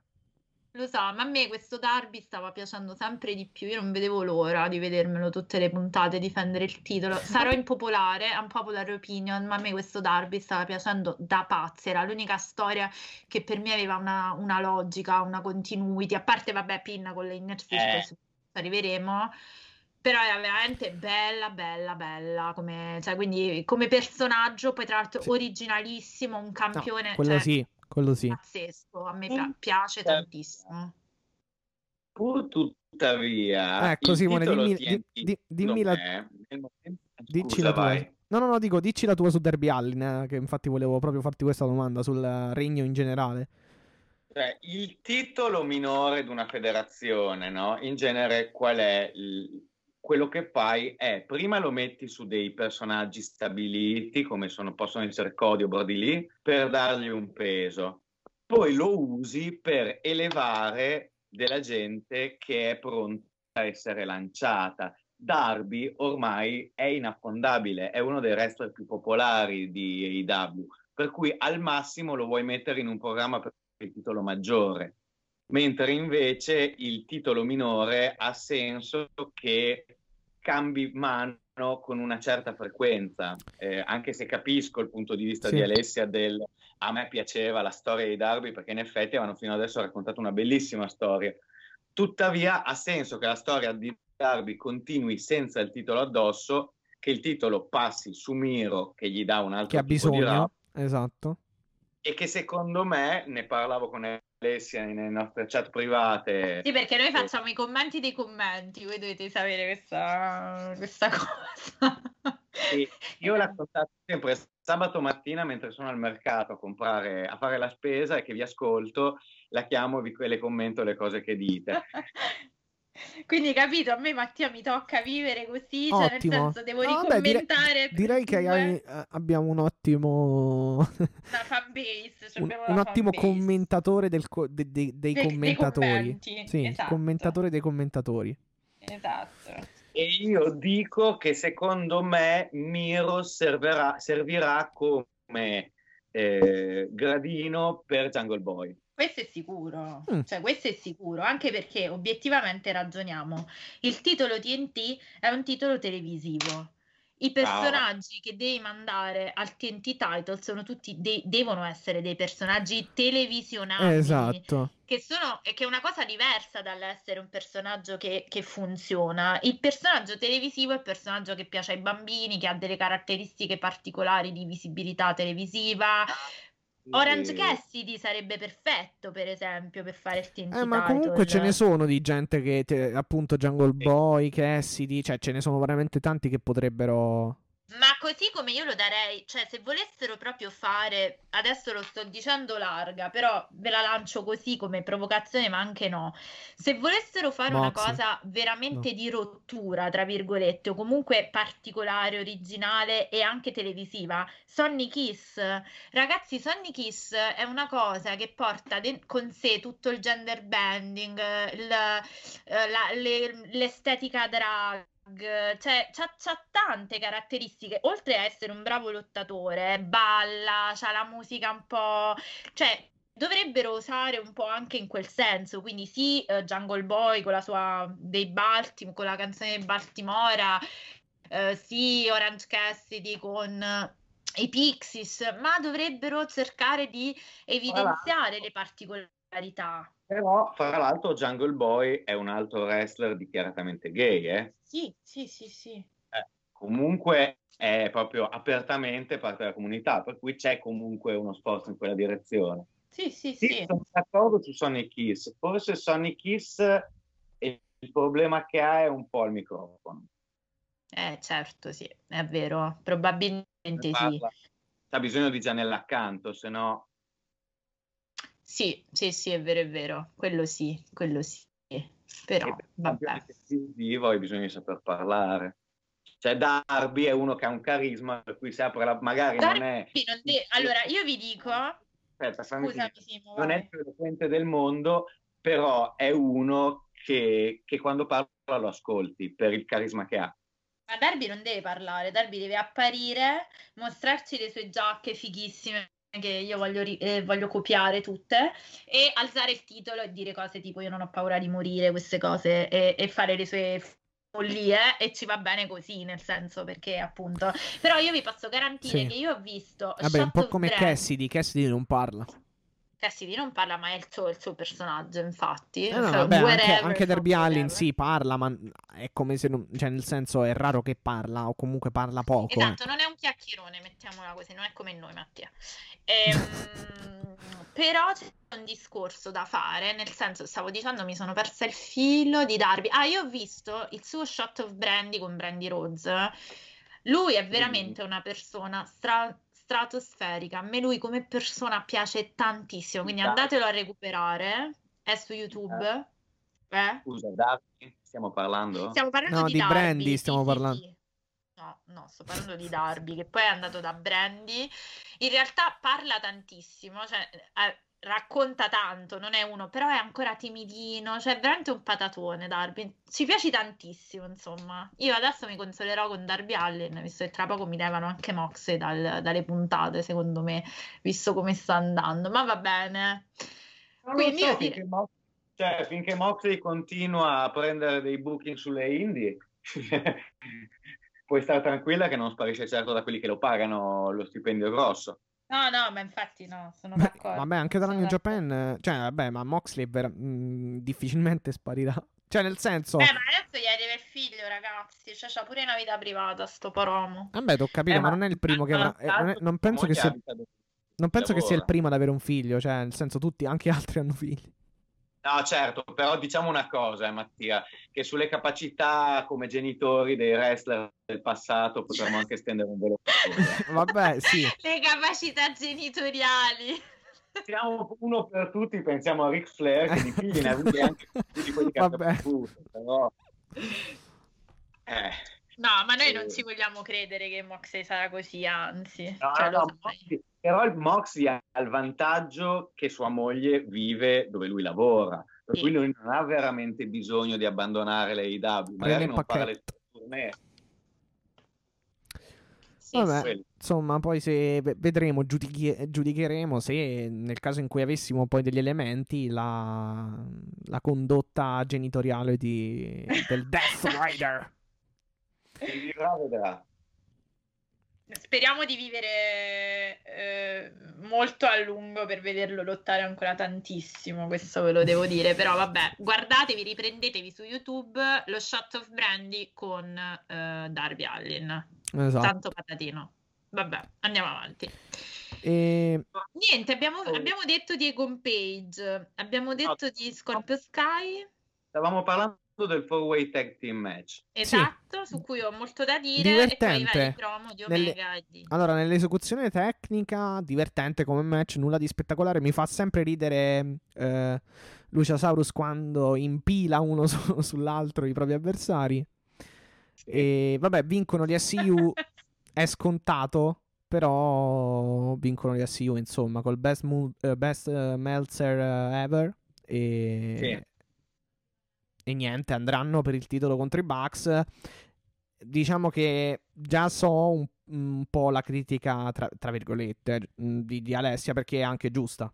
Eh, esatto, no, ma perché poi è sempre quella, nel senso che io ho un eh, problema, ho un problema, lo- ne ho tanti in realtà, però uno particolare, diciamo, che è non capire perché tu devi costruire, cioè perché costruisci le cose storyline, cioè o comunque ci fai arrivare così, e poi cioè, fai comunque il Fatal Four per andare allo shot con i Bucks. Cioè, mi spiego specificatamente nel dettaglio. Scusami se ti interrompo per precisare, eh, più che altro int- intendi il ranking, giusto? Cioè il primo po'... Gli SU comunque aveva... Sì, sì, eh, anche ah. il ranking, sì, giusto, ci stavo arrivando. No, l'avrei, l'avrei Ah, no, spiegato no, dopo eh, il mio ragionamento. Solo per Allora, precisare. Sì, sì, no, hai fatto bene, perché tanto ci sarei arrivata io. Allora, la questione è questa. Tu hai un ranking. Oddio, sto facendo anche cadere il microfono in tutto questo, scusate. Tu hai un ranking e hai deciso di utilizzarlo. Sì. E so- siam- possiamo essere d'accordo, quindi qui dopo Simone magari ti chiedo solo giusto proprio una cosa velocissima sul ranking sì e ranking no, però il mio discorso non è adesso questo, il mio discorso è televisivamente tu hai bisogno, visto che è uno show televisivo settimanale, di raccontare qualcosa, che è un po' quello che stiamo dicendo su tutto poi alla fine. È vero il ranking, quindi è vero che tu dici, ok, io sono il primo del ranking e ti vengo a chiedere il match perché me lo posso permettere. Allora io non capisco il senso di essere al primo posto come ranking e poi dover andare comunque e poi inserire gli stessi al primo posto in un match Con la, per possi- con la Beh, title cioè, io shot mi in sento presa in giro. Sì, sì. Cioè, nel senso, allora, o li costruisci in storyline questi, ecco appunto la, la storia che abbiamo detto, cioè gli SU sono anziani, hanno l'anzianità, levatevi, vogliamo portare appunto una federazione senza... Cioè, tu hai fatto quel promo terribilmente bello, no? Gli SU che hanno detto noi toglieremo di mezzo perché adesso i Bucks così fanno male alla federazione, vogliamo una nuova AEW senza di voi, cose così, no? Cioè, questo match l'hai costruito, praticamente è scritto da solo, nel senso che tu li hai mandati come primi del ranking a chiedere la shot ai Bucks, c'hai anche la storia solida, che fai? Li rinfili nel four ways, cioè è una presa in giro, lo so che vinceranno gli SU, me l'hai già detto. Eh, sì, sì, sì. No, su questo sono d'accordo, non c'è nulla da dire. Eh, l'unica... Cioè, che me lo guarda a fare quel No, match? sai che cosa? Vedi L'unica Lanciasaurus. sì, l'unica, Eh. spie- l'unica spiegazione che mi... che mi sono dato per quanto riguarda eh, che, o meglio, che ho dato a questa, a questa scelta è probabilmente la necessità di far di, di ricordare, ecco, al, al, pubblico di TNT chi sono gli SEU. Perché allora, tutta la storia, cioè tutto il ranking loro se lo sono costruiti vincendo match a Dark. Bravo. E eh, soprattutto la main storyline degli SU, ovvero lo split, cioè se no, nel, il prossimo match che perdiamo noi ci dividiamo, è stata comunque tutta sviluppata a Dark. Io, mh, mm, mm, io ho seguito qualche puntata di Dark e me ne sono accorto, se no eh, non, non, non, ne avevo la più pallida idea. Sì, sì, appunto. Simone. Eh, ma anche quello il discorso un po', però. Sì. Io sto aspettando che finiate voi perché poi io ho tutto un discorso un po'. Sì, mio. sì, vai Simone, vai, vai. Vai, vai, vai, vai. Allora, io col four way ho due problemi. Uno è quello che diceva Alessio e uno è puramente filosofico. Perché a me il wrestling piace quando è uno contro uno, due contro due. Cioè, nel senso, troppi four way, che ci sia un four way giustificato dalla storia una volta ogni tanto lo posso capire, però eh, nei momenti in cui diventa una regola eh, mi sgiompa, come si dice qua a Parma, mi, mi stanca, mi, mi annoia, mi... Eh, faccio fatica anche a seguirlo. Qua la storia posso capire qual era, erano due le storie. Una era appunto, come diceva Mattia, stabilire chi sono gli SEU per chi non, ha, se non segue Dark, Dark Elevation e, e l'altra è vedere pestati come tappeti di acclaimed da tre, da tre team perché alla fine combattevano in maniera amichevole perché Max Caster è uno dei più meravigliosi eh, cercatori di, di, di odio di e, e i trash talker diciamo. sì. è uno dei miei di qui è amo Max Caster. Il rap anche perché uno il rap... ha le palle sì. in televisione. Il giorno cioè la settimana in cui è uscito l'episodio di Dark Side of padre Brian, Brian Pillman Jr. di dire a Brian Brian Pillman Jr. tu finirai su Dark Side of the Ring sì infatti eh, sei proprio sei la merda cioè non, scusate ma, ma, proprio non riesco a trovare un'altra parola che quella sei il peggiore sì oppure quando ha detto o quando ha detto a Luciasaurus che lo farà diventare lo farà tornare un fossile Ma poi con i cartelli tipo You Lame, Your Rap Sucks, sai queste cose. Tutti lo odiano lui e questo è insomma un ragazzo che in neanche un anno è riuscito a prendersi una rilevanza nella federazione, chapeau onestamente. Sono d'accordo su questo, sì. A me i ranking piacciono perché io penso che anche il, lo schifo del heel per, nei confronti del ranking è facilmente inseribile in una storia e l'ha dimostrato Britt Baker. Britt sì. Baker cosa ha fatto? Per, dimostr- per, andare su nei ranking lei ha perso l'incontro con Thunder Rosa che non era sanzionato per cui lei non ha perso l'incontro. Esatto. Però invece ha vinto una valanga di incontri contro delle giabronette massacrandole su Le giabronette, cerchiamo di traduciamo per i non parlanti. Allora, nel linguaggio del wrestling e soprattutto nel linguaggio del mitico Iron Sheik, eh, lo amo ogni tanto che mena le terze a, a Valcoca. Che non citerò qui perché se no siamo costretti a uscire di colpo dalla fascia protetta, visto il linguaggio. Del... Sì, comunque ditemelo se devo mettere l'esplicito al podcast. no, no, no. Explicit lyrics. Ecco, perché sennò evitare. No, scusate, mi sono un po' perso. Come sono arrivato a Iron Sheik? Iron sì. perché le giabronette. Eh, esatto. Ah, i giabroni nel linguaggio del wrestling è il jobber, ovvero la esatto. persona che è lì per farsi menare, per perdere l'incontro e far, fare una bella figura al resto stabilito. In genere talento locale e IW si sta costruendo, usa i giovani per fare i giabroni che poi diventano spesso anche stelle, però mm. quello è il. E okay. secondo me può usare... Eh, scusa. No, dico allora, abbiamo capito le giabronette, abbiamo sì. spiegato, abbiamo fatto AW per il, il vocabolario. Esatto. Il, il glossario. Esatto. Ok, andiamo avanti quindi, il ranking. Eh, però, cioè, io trovo che la cosa del ranking sia una bella cosa, che Sì. ti rende diverso dagli altri se tu la usi invece di poi fare quello che fanno gli altri. No, più che altro ti rende anche un pochino più sensato nelle vittorie e nelle sconfitte rispetto ad altri, esatto. Secondo me è una cosa che molti non fanno e che è una particolarità, può essere una stupidaggine, però ti dà anche quel tocco di sport da combattimento, diciamo. Di aiutarmi a sospendere la mia incredulità. Esatto, bravo. Comunque, poi di questo incontro del Four Way, devo dire un'altra cosa che mi ha fatto ridere tantissimo è stato quando Excalibur parlava dei Bucks e diceva sì, in passato loro usavano certe tecniche per andare sotto pelle agli avversari, ma ora hanno mostrato i loro veri colori. E a me venivano in mente le immagini dell'incontro a PWG quando loro avevano usato il- lo stivaletto pieno di puntine, avevano fatto il super kick con lo stivaletto pieno di puntine a Candice LeRae. Ah, sì, sì, sì, Ah, sì. sì, Nel loro sì. libro lo riportano. no? Sì, mm, que- Tra l'altro, ragazzi. Candice LeRae, io mi sto alzando e mi sto togliendo il cappello, cioè vorrei dire altro che le Sì, varie... Eh, quell'episodio che citava adesso Eh. Simone l'hanno riportato nel loro libro e infatti fu- fece molto scalpore proprio per, eh, perché, perché fu, insomma fu fatto su, su una donna appunto. Almeno Sì. così è riportato nel libro. che poi aveva vinto l'incontro, perché poi era stata lei a far vincere l'incontro alla coppia, lei era in coppia con l'innominabile. Joy Ryan.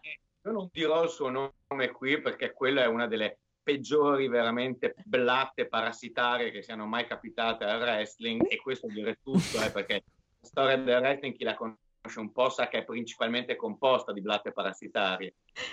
Metti explicit a questa puntata, un po' come quella con Luca, ma- Matti. Eh, mi, mi sa. Eh, ho detto blatte parassitarie. No, vabbè, in realtà sono pare che dovrebbe essere passabile. Blatte no. parassitarie è passabile. Non ho detto quello che penso davvero di Joy Ryan. Ah, mai fatto. L'ho fatto io il nome, mi prendo le responsabilità. Vabbè, abbiamo solo detto Joy Ryan, ora non è che...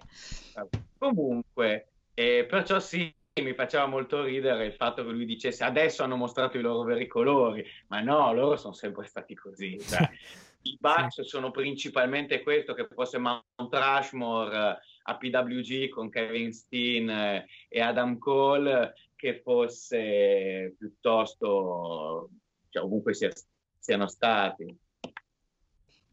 Niente, quindi no, però io ho il mio problema del ranking è um, dopo, cioè questa cosa del four weight, il mio problema è se loro sono già primi in ranking è inutile che ce li metti dentro a questo. Cioè, allora la cosa più sensata è gli SU fanno, sono primi nel ranking, allora prima vanno gli SU e dal Fatal Four al massimo arriva chi sfida o gli SU o i Bucks. No, ma ripeto, eh, l'unica spiegazione che mi do, cioè sono d'accordo con te, l'unica spiegazione che do è mm, appunto far, far un attimo, cioè riportare un attimo gli SU on screen e far capire qual è la loro storyline interna, quindi dello split se perdono, cioè perché sennò è, è veramente non ha senso, sono d'accordo su quello, perché se sei primo, eh, cioè a parte che l'hanno spacciata tra virgolette, passatemi il termine, per un sacco di settimane questa... mm, eh, posizione di primato il ranking degli SU la- la- li abbiamo visti inquadrati per settimane Esatto. No, no, infatti è tipo uno showcase, quello che in inglese si definisce uno showcase, cioè un- un- gli hanno dato del tempo per far vedere quello che fan, sanno fare al pubblico che non se li ricorda. L'unica, l'unica critica Sì. che mi sentirei di fare è che magari toglievi lo squash di Britt Baker e gli davi un po' più di tempo. Sì, vabbè, infatti lo squash di Britt Baker nell'economia del Blood and Guts non c'entrava nulla. Quello, è quello. è cioè, la quota, la quota femminile nel match e anche per rimarcare appunto sto, mm, insomma il, il- Sì, il- Shida il versus... il match, esatto il match titolato a Double or Nothing quello sarà. che se, E niente, siamo arrivati Sì. al promo Omega Cassidy. No, Esatto. scusa, perché rispondo a quello che stava dicendo Mattia, che era- stava- stavi dicendo, se non sbaglio, che prenderà il titolo la Britt Baker. sì stavo per dirlo sì Ah, scu- scusate, No, no, vabbè, eh. fate voi, eh, vado via, vi lascio. Eh, Fate pure. d'accordo, Perché la, la- cosa aveva detto lei Karushida? Io non lo perderò prima che ci siano le folle. ecco arriva la full, eh, full capac- capacity Arriva la full capacity e l'incontro con la persona più logica, onestamente, su, heel su cui mettere la federazione adesso, perché onestamente io sono uno di quelli a cui all'inizio Britt Baker non piaceva, non la potevo vedere. No, io ho dato sempre, le ho dato sempre comunque... Mh... No, anch'io, il beneficio del dubbio. Esatto, tranne poi in un periodo in cui anche a me, eh, insomma, anche a me poi stava iniziando a non piacermi per niente, però poi dopo il Lights Out eh, mi è, mi è eh, insomma risalita nel, nella scala, nella, nel, nella Vabbè, classifica. Io ho, parlato di mezzo, io ho parlato mezz'ora di Britt Baker, quindi direi che cioè, nella vita intera vorrei non doverle dedicare troppo più tempo, diciamo, però io nulla, che vi devo dire? A me dispiace che Shida lo perda perché mi dispiace, a me piace quel tipo di campionessa, la vedo molto, cioè nel senso usata male perché tra pandemia, Giappone eh, vabbè, e quanto sì. altro.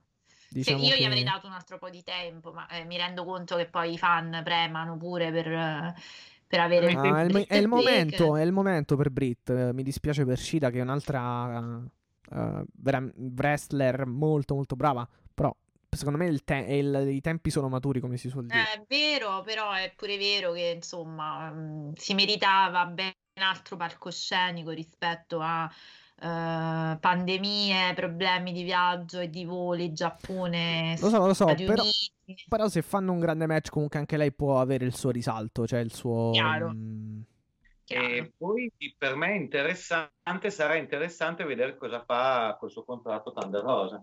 Sì. Eh, ah, un'altra. Rosa firma con AEW e diventa una bella faida per il titolo quella. Sì, sì, sì, E sì, invece Thunder Rosa torna a firmare con NWA e penso che sarà più la Tai Conci a quel punto che... Sì, sì. Che n- sta migliorando comunque, quindi ci, può- ci potrà anche stare. E ve la dirò di più, questa l'ho detta senza essere cattiva, per, Ta- per Taci Conti è stata previdenziale l'infortunio di Anna Jay, perché se no l'avrebbero bloccata in una cosa, in un duo praticamente, in un tag team e lei secondo me non sarebbe cresciuta, invece adesso è dovuto comunque prendersi la responsabilità di crescere come wrestler. Può darsi, può E- darsi. L'ho già detta mi questa cosa. di se posso fare una piccolissima polemica che la Tai Conci sia una delle, dei grossi indizi del fallimento del sistema di sviluppo di talento della WWE. Nel senso che se uno ci guarda bene, la gente veramente brava che è venuta fuori da NXT, pochi sono quelli del performance center puri e tanti era gente che aveva già fatto tutto sulle indie prima di venire fuori. Sì, sì.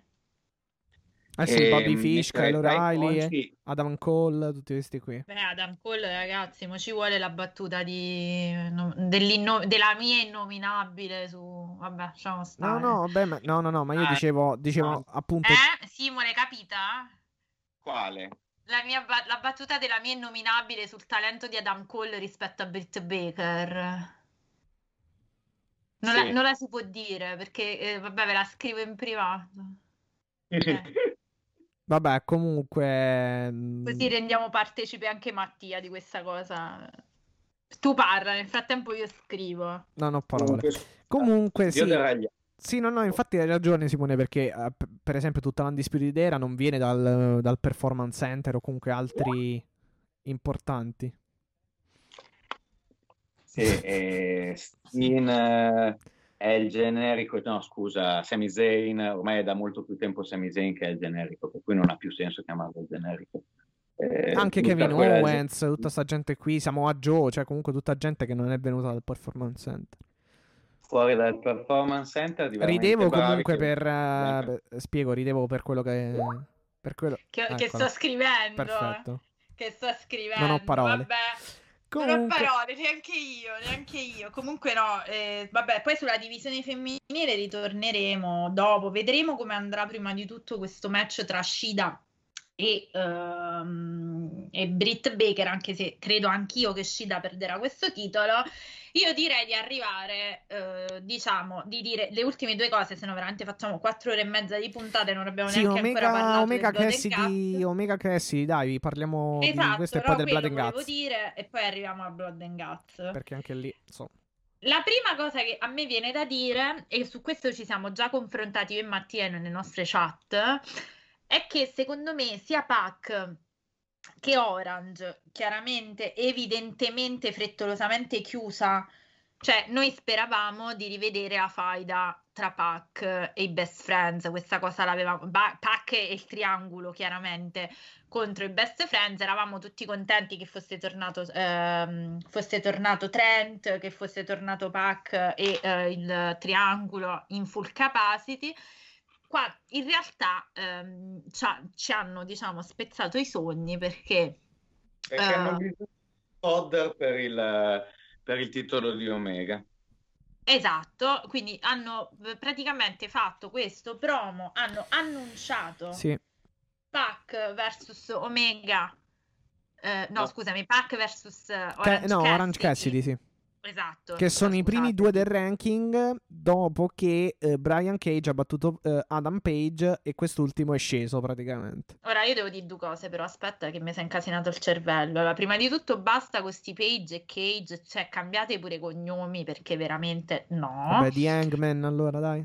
Eh, e poi un'altra roba, cioè ora tu puoi costruire, cioè, torniamo sempre lì stai nella tua storia col titolo principale. C'hai come performer uno che va over solo che appare, che è Orange Cassidy, uno bravissimo, che è Puck. Cosa fai? Tu costruisci il, la title shot per il titolo del mondo come con due ranking che io mi dovrei ricordare senza uno spot prima senza dargli spazio, cioè sia Orange Cassidy che Pac meritavano ben altro e annuncio e soprattutto costruzione. Cioè Pac non si è visto, è stato nominato ma non è neanche cioè, fermo restando magari delle sue problematiche, non voglio dire di questo, eh, però, cioè, francamente, ok, cioè, anche lì tutti i riflettori puntati su Kenny Omega, che ok è il campione che deve andarsi a giocare il titolo, però secondo me meritavano entrambi tutto un altro tipo di spazio e di costruzione narrativa. A me la cosa che, che fa venire più il dubbio, io vorrei capire, cioè vorrei capire, non capirò fino all'ultimo ovviamente, è se loro hanno fatto questa cosa di Orange che arriva durante, mentre Kenny parla e che poi non gli risponde, lo ignora, ma Kenny si incazza e gli no, dice... No, abbiamo riperso. Eh?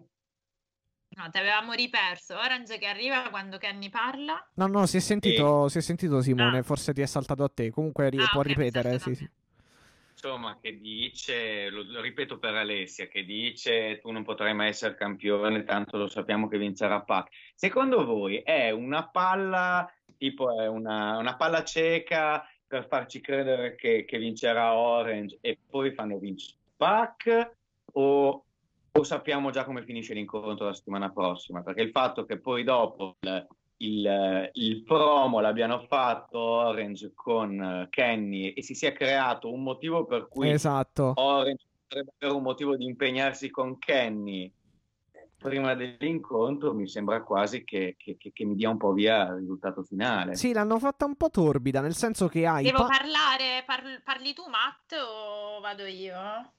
No, no, no, vabbè. No, no, vai, vai, vai, spiega tu perché secondo me ci sono due modi di interpretare Allora, l'hanno fatta... Cosa. No, no, no, eh, adesso mi riferisco più che altro al, all'esito, cioè a chi sarà effettivamente poi quello che affronterà Omega.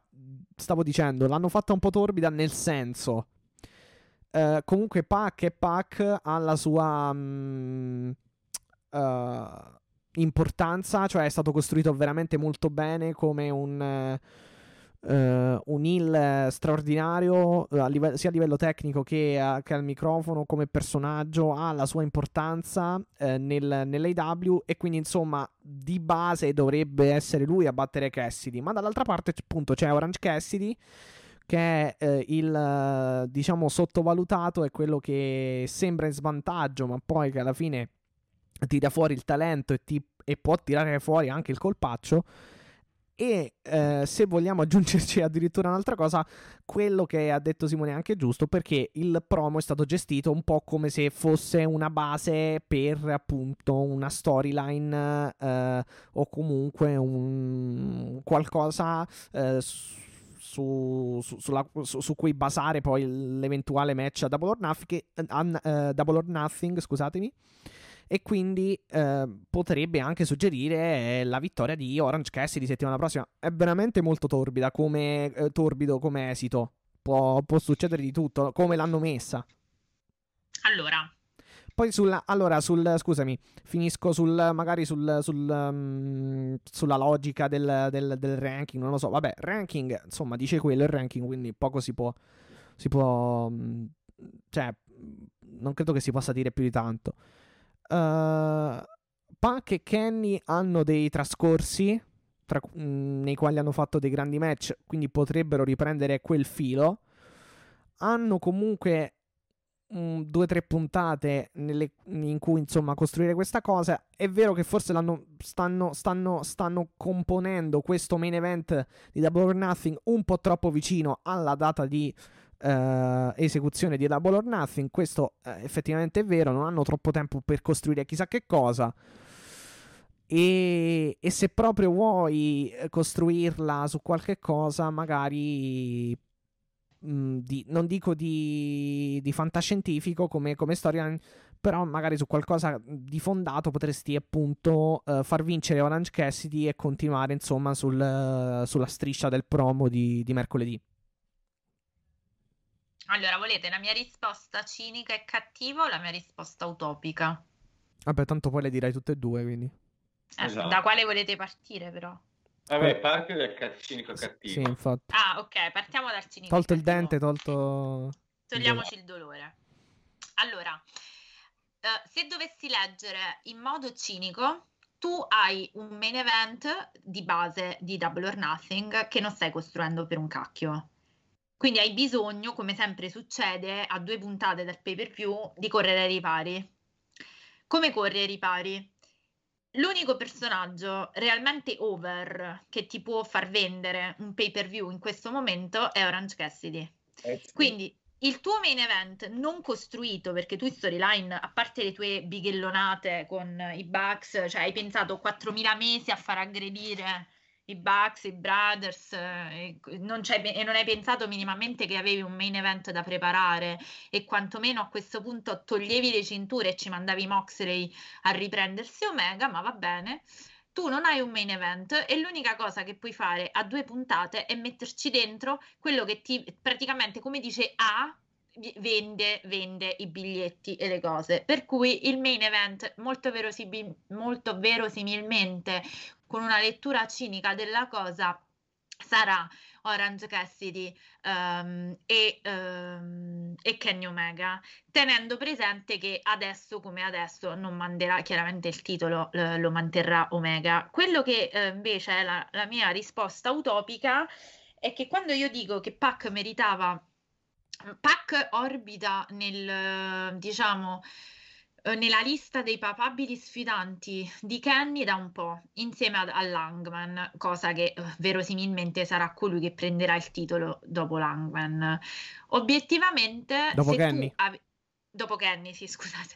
Se tu avessi avuto una visione un po' più, eh, diciamo, di medio periodo, invece di perderti a fare queste cose, avresti potuto fare, costruire un buon pack versus Kenny Omega, ma ti ci devi impegnare a mandare over pack perché pack comunque non è over, non, non come Cassidy. Soprattutto è heel pack. Eh, appunto, esatto, quindi sì. dovevi costruire... No, oddio, over... Allora, over... Ehm, cioè, secondo me il match... Eh, vabbè, probabilmente non è over chiaramente come personaggio perché anche il... Però come match in sé per sé, secondo me venderebbe lo stesso. Cioè, forse Infatti, non quanto... però sto arrivando... È over di default. esatto. Però quella roba là, cioè capirete che un pay per view uno lo può comprare anche se non segue tutto e un pack buttato così tipo Kenny Omega Pack diceva boh ma chi che cosa quando? Nel momento in cui il heel contro heel è abbastanza un tabù del wrestling, nel senso che il match face contro face, cioè, uh, mi metti anche in difficoltà i due commentatori vecchi che per, per fare un'anticipazione anche nel Blood and Guts, insomma, quando mi dicono hang on buddy a Santana, che fino a due settimane prima stava torturando i buoni, esatto. mi fa un po' ridere questa capacità eh, sì. di, sì, no, no, infatti. dimenticare un mese. No, però io penso che la cosa sarebbe molto bella se riuscissero a, eh, diciamo, costruire pack in modo da essere messo come filtro per arrivare poi all'Hangman, oppure ve la butto.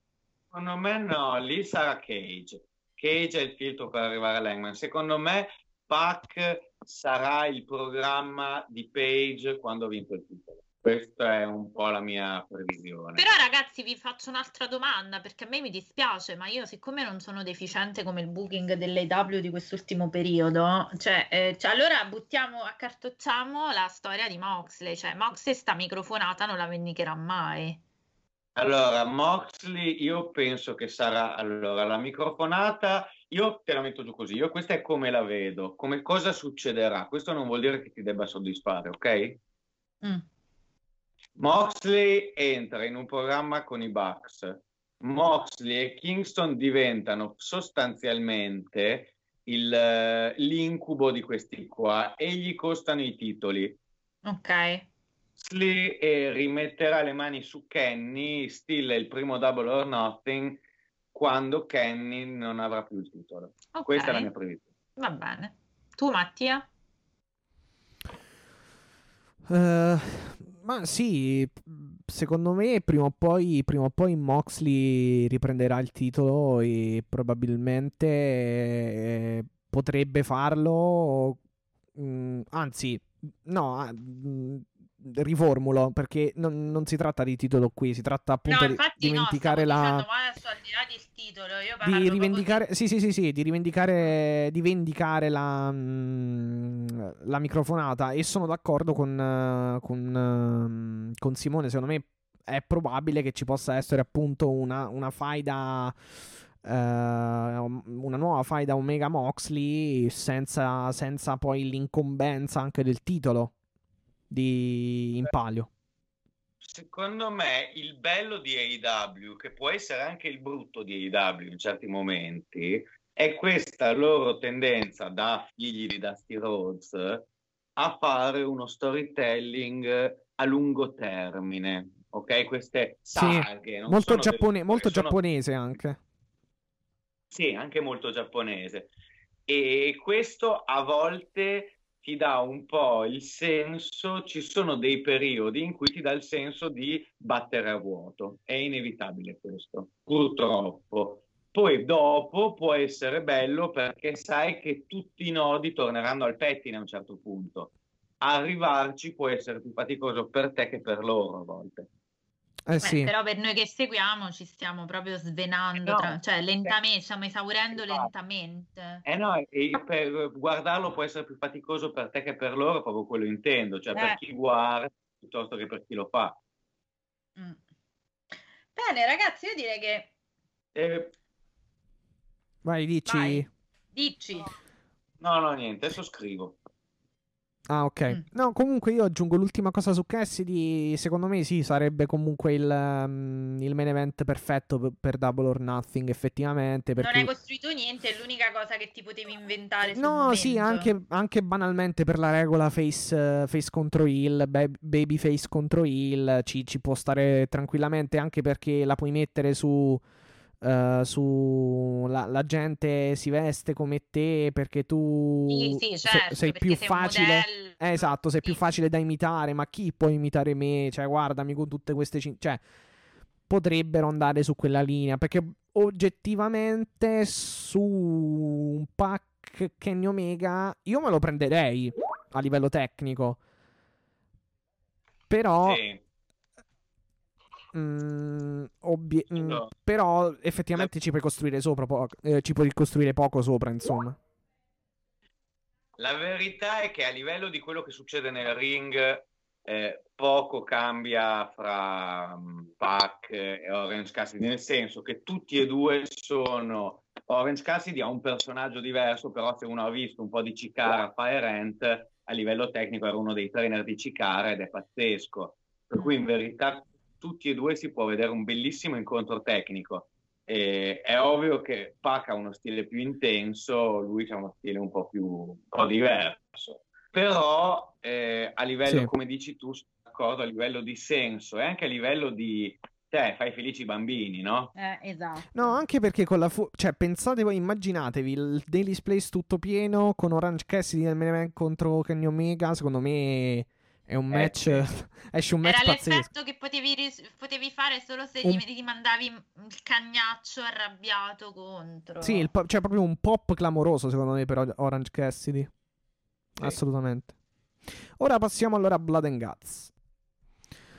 E quindi momento main event che è poi alla fine il pezzo forte di questa puntata del podcast AW Italia, ma anche di Dynamite, insomma, cioè, tutti aspettavano questo Blood and Guts. La prossima volta dobbiamo partire dal main event, perché sennò ci arriviamo dopo tre ore di chiacchiere pazzi e più eh no, così la gente, così la gente deve ascoltare. Allora, vabbè, innanzitutto la gente può magari andare alla fine, ma volendo gli ascoltatori. Tipo, dobbiamo mettergli tipo le cose tipo da qua inizia I capitoli, sì, sì. I capitoli, sono l'indice. Eh, ma ragazzi, ragazzi, ve lo dico da, da consumatore del vostro prodotto.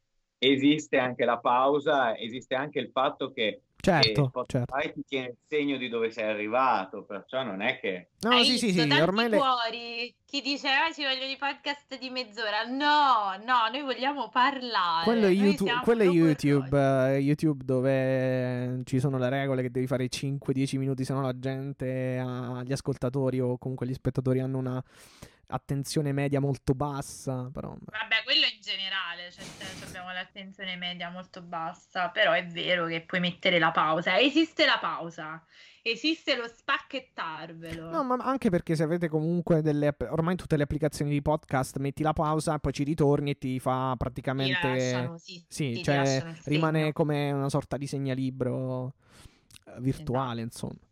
Che vogliamo dire del main event? Allora, a parte l'architettura della, eh, diciamo delle gabbie pazzesca, il colpo d'occhio era bellissimo. Io avevo ho la foto che mi ha mandato Cristina eh, dal Daily Place, ve la condivido poi dopo. È veramente bello, cioè da dove stava lei eh, si vedeva proprio bene tutte le gabbie, veramente un bel colpo d'occhio anche con tutto quel rosso. Quindi questo diciamo molto molto accettabile. Quale rosso? No, Quello so- il rosso per terra sui tappeti o il rosso? no, no, io parlo adesso del rosso, ho capito, tutte le luci. Sì, sì, no, era sul... una battuta. Sì, sì poi il rosso sul... Sì, poi ti ho detto, a Dax e a Cash gli ci vuole l'Avis tra poco. Sì, infa... no, no, veramente, comunque. Veramente. Io eh, ho goduto molto perché il... Adesso qua non abbiamo la WWE che ci ascolta e posso dirlo perché il vero nome non è Blood and Guts, ma è War Games. Voi sapete un po' la storia del match, no? Com'è distribuito la proprietà intellettuale? Eh, io sì, ma raccontacela, visto che sì, tu fai sì. wiki, wiki Bad Take Cullen, vai. Allora, eh, la WWE ha i diritti del nome, che è War Games, ma non ha i diritti effettivi del match. Infatti, se voi ci guardate, il match della WWE ha delle sostanziali differenze. La gabbia che non ha il tetto. Esatto, e poi tra l'altro tra i due ring c'è la gabbia, non, c'è, non ci sono le corde. E il fatto, no, secondo me lo facevano con due ring anche lì, no? Sì, però in mezzo credo che ci fosse tipo una piattaforma, se in mi ricordo. In mezzo c'è la gabbia. Okay. C'era qualcosa dove, la, dove, i wrestler potevano tipo passare all'altro ring, se non sbaglio. Eh, ah, ok, sì, ok. E, Invece e qui c'erano proprio le, le, corde a contatto, che è stata, è stata, una bella cosa anche perché se Guevara le ha sapute sfruttare bene. Lo sai che però a me quella cosa invece no, cioè avrebbero no? dovuto organizzarla tipo gabbia, cioè tipo gabbia nella gabbia, cioè tipo un altro un portale, metti. Invece, invece Ale è proprio dove loro sono andati a riagganciarsi alla tradizione, perché se tu vai a vedere i Wargames degli anni Ottanta, quelli che aveva inventato Dusty Rhodes, e il, sì, sì, sì, la è... gabbia erano proprio un gabbione è così, che sì, aveva questi due ring come questo ed era chiuso sopra e la cosa che la WWE non ha forse avuto il fegato di fare perché devi, devi esporre anche, devi rendere ancora più brutale l'incontro. E, è, è il fatto che in quello WWE, Wargame della WWE, ci sono le schienate, si può vincere con il conto del 3, mentre nel Wargame originale, come nel Blood and Guts, si può vincere soltanto per Chiaramente sottomissione o resa. Sì, o resa. Surrender. Per cui lo rende un match particolarmente brutale, come Sì, abbiamo avuto modo infatti. di vedere qua. Sì, sì, sì, è vero, è vero. Non essendoci poi comunque tutto questo sangue, tutta questa violenza nel Wargames WWE, ha senso come lo fanno loro, mentre eh, in questo caso ha senso come lo fa la, la, la AEW e come era il senso originale di Dusty Rhodes. Sì. E, Però io- Eh, io preferi- eh, comunque io lo preferisco così, il- cioè senza mh, qualcosa, cioè senza una piattaforma o qualcosa tra i due ring, perché così insomma è più facile anche passare da uno all'altro, credo. Bravo. E, e poi c'è, a me piace molto che il ring sia così a ridosso, perché le volte in cui qualcuno finiva fra il ring e la gabbia era molto d'effetto da vedere. Sì, dici Eh, sì, al sì, lato, sì, certo. al lato sì. Certo, al lato Ortiz, sì. mi No, io pare- parlavo proprio delle corde in mezzo perché a volte secondo me corre il rischio di essere un po' di intralcio alla manovra, alla fluidità. Cioè, sì, Sammy Guevara che le ha saltate, le ha sapute saltare, ma in altri casi non è stato così. eh. Eh, Cioè, eh, sì, perché per esempio infatti- a Eger e Ward, Sì, molte volte vi- si sono dovuti bloccare Sì. dall'assalto Sì. perché dovevano pa- perdere tempo In- a passare le corde. Infatti, se ti ricordi, io settimana scorsa dissi. eh, Sammy Guevara effettivamente è l'unico high flyer dentro il match. Sì, certo. No, vabbè, ma a parte quello poi c'è una certa agilità. Fra l'altro hanno fatto una cosa molto intelligente, l'unica miglioria che hanno portato alla gabbia del, del vecchio Wargame Mm. era, è il fatto che la, mh, la gabbia era alta. Sì, sì, Beh, sì. certo. Se, se voi vedete i vecchi Wargame in cui c'è Ricky Morton che cerca di fare uno splash dal paletto e deve fare uno splash patetico perché sennò si dà un frontino contro una putrella d'acciaio. Addirittura, ah, ok, perfetto. No, allora hanno fatto bene, direi. direi di sì. Il nostro. Ricky, il nostro No, perché Ricky uno- che ha combattuto contro Gianella, tra l'altro. Uno magari salta, però poi colpisce di testa la, la gabbia e cade Esatto. verticalmente. È una figura a farti male anche. Sì, sì, no, infatti. E poi renderebbe patetica la cosa, sì, assolutamente. No, è vero, è vero, è vero. Comunque, vabbè, fatemi, eh, fatevi fare due appunti da femmina. La femmina? Mm. Ok. Le tenute carcerarie del del- dell'Inner Circle, non so se le avete notate, quindi con il nome come se fossero dei detenuti, quindi smanicate, nere anziché di essere arancioni, però con eh, i tipo tutti i penitenziari degli Stati Uniti e anche... No, eh, I penitenziari dei posti da cui vengono loro. Esatto, dei posti da dove vengono loro, infatti, non, non degli Stati Uniti, però è stato molto, molto, diciamo, d'effetto.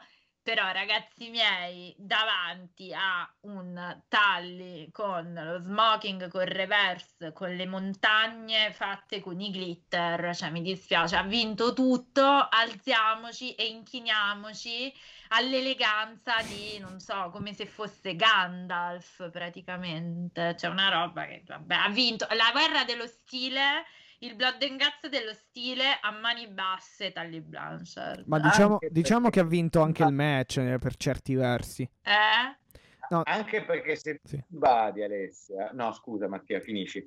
no, non dicevo, eh, era una semplice battuta. Dico, per, per certi versi, diciamo che ha vinto anche il match, eh, Tali Blanchard. Eh, poi ce lo dirai visto che ci hanno tagliato delle immagini.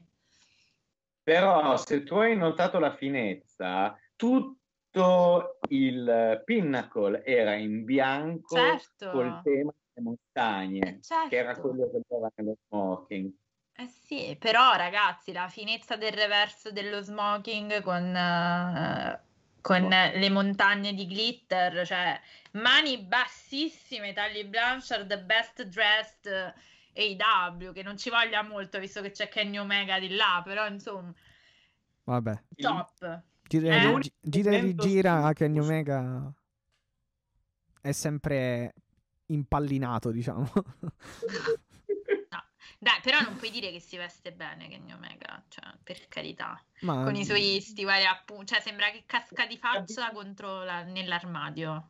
Gli abbinamenti sono discutibili, ma Eh. non a livello di un Gianella, ma gli abbinamenti sono discutibili. Esatto. L'unico commento che ho fatto, che, cioè, che posso fare sulla mise dei, dei Inner Circle è, quello, è il commento che mi sono scritto qua nei miei appunti, ovvero le tutte dei penitenziari, punto esclamativo.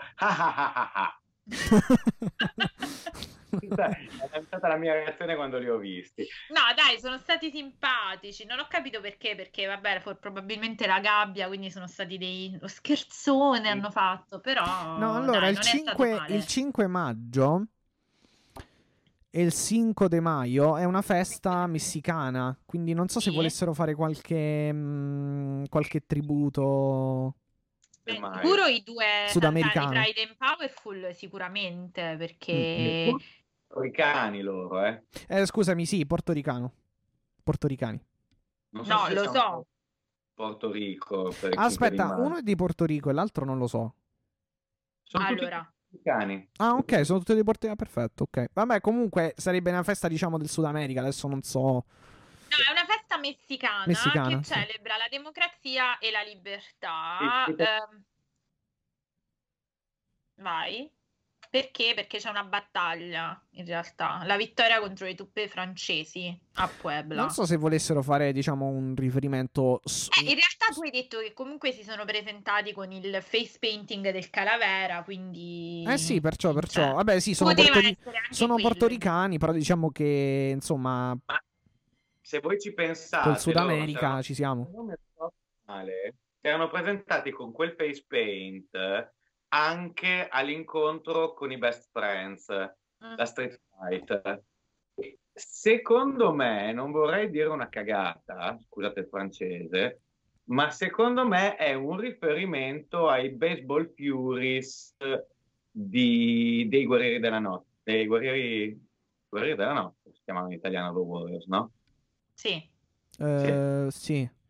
Può Sì, sì. darsi, non lo so, eh, ci sono... non- Questo non Non- so, non lo so- non lo so. possiamo È sapere, non lo probabile so. che siano tutte e due le cose, nel senso che è possibile anche che, essendo una festività molto sentita per la comunità comunque latinoamericana degli Stati Uniti, eh, perché eh, di base è una festa che viene festeggiata soprattutto negli Stati Uniti, chiaramente negli stati di confine, soprattutto. Eh sì, nella e comunità latinoamericana, sì, È ispanica. possibile che, che fosse E anche un omaggio.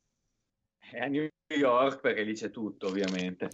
E anche, anche la divisa da carcerati a questo punto potrebbe centrare con, eh, con la festa, perché se celebra la libertà e la democrazia sappiamo Sì, che le carceri sono comunque, le carceri sono comunque eh, un posto importante dove una democrazia si, eh, si misura, ecco, viene valutata, insomma, lì, dal punto di vista della civiltà.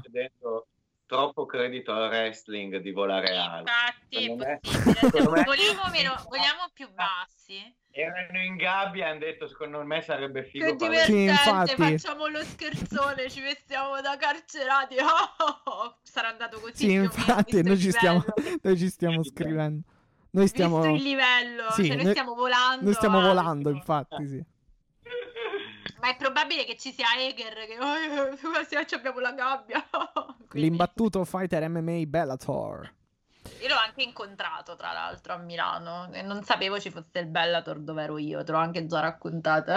Ah, Vabbè. sì, sì, sì. Che a un certo punto compare uno tutto Ma, ma era, maciullato. sfra- era sfracellato, te lo giuro. Pensavo fosse successo qualcosa tipo in camera, si fossero menati. Invece quello era giustamente dopo sono venuta a sapere. Ma era, era tipo, non so, era schia- sembrava schiacciato da un camion, cioè più o meno così. Eh, Eh, sì. sai che in Non ha mantenuto te la guardia alta, mi sa.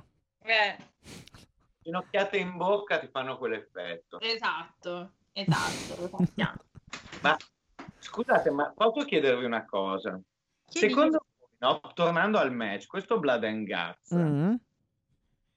è la storia che la mente geniale dietro i Pinnacle è Tully Blanchard o è la storia che MJF è pronto a tutto pur di vincere o è la storia che Jericho è l'uomo più intelligente del business più stupido che sia mai esistito?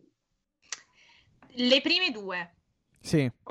Perché Le anche la prime due anch'io. calza, eh. Un mix tra intelligenza di Tali Blanchard e intuito a sfruttare l'intelligenza di Tali Blanchard da parte di MJF.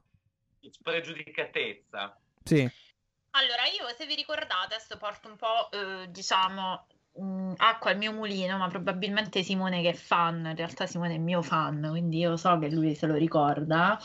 Io mi ero stupita di due cose. Prima di, del- prima di tutto, allora, quando è stato eh, chiamato il Pinnacle, chiamato, l'ho detta traducendo, facendo un calco, in realtà quando è stato annunciato il Pinnacle, la prima cosa che proprio mi è balzata a- agli occhi davanti era la lotta tra la leadership, diciamo, interna di questo gruppo, perché uno come Talli non è Chris Jericho, non è, cioè, uno come Talli non lo metti all'angolo, cioè facendo una citazione nessuno può mettere Talli in un angolo. Eh. E, e quindi io già mi, fre- già mi prefiguravo la solita scena di MJF, eh, diciamo, che si ribella al maestro, però Tali- ripeto, Tally Blanchard non è Jericho e Tally ha un atteggiamento estremamente paterno verso le persone che... Blanchard è un manager, Jericho è un wrestler attivo, c'è una bella differenza. Esatto. Il manager interessa far vincere il suo protetto. Esatto, Beh, e sì. quindi ero un po', di- ero anche un attimo, ehm, mi lasciava un po' perplessa il fatto che fossero due puntate che Tally lasciava il microfono. Ah, sì, sì, sì, l'avevamo, l'avevamo detto. E io ho detto, boh, ragazzi, cioè, Taglia il microfono a me piace tantissimo. Eh. Quindi ho detto perché si è capito un po', diciamo, alli- un po' si è capito con, nel- nello sviluppo del Bloods and, del Bloods and Guts, ehm, and Guts. Però io ho pure un'altra cosa che voglio, che voglio dirvi. Io ero con- noi eravamo convinti, è stato poi così, che eh, effettivamente avrebbero vinto, avrebbe vinto il Pinnacle. Per on- ovvi motivi non puoi far perdere un gruppo di Hill appena nato, cioè devi dargli un po' di, Cambio della guardia. di ossigeno. Però c'è anche da dire che Chris Jericho, che tra l'altro ha eh, confermato di essere una delle menti dietro al booking, chiamiamolo così, nel senso che ha detto che fa il consulente per Tony Khan, quindi prendiamocela con Chris Jericho quando dobbiamo smadonnare. Ha detto: Guarda, quando è nato ehm, il Pinnacle e l'Inner Circle, noi abbiamo pensato al Blood- ave- all'inizio il Blood and Guts, che tendenzialmente è un match fortissimo, carichissimo, doveva essere presumibilmente per chiudere una faida, doveva essere la chiusura della faida. Sì. Poi ci siamo accorti che le cose col Pinnacle potevano essere interessanti, che effettivamente la storia è stata molto bella e quindi abbiamo deciso di eh, farlo diventare l'inizio di qualcos'altro. Ora io ve la butto lì, nel senso di se inizi col Blood and Guts, come vai a finire? Cioè, è una bella domanda, eh.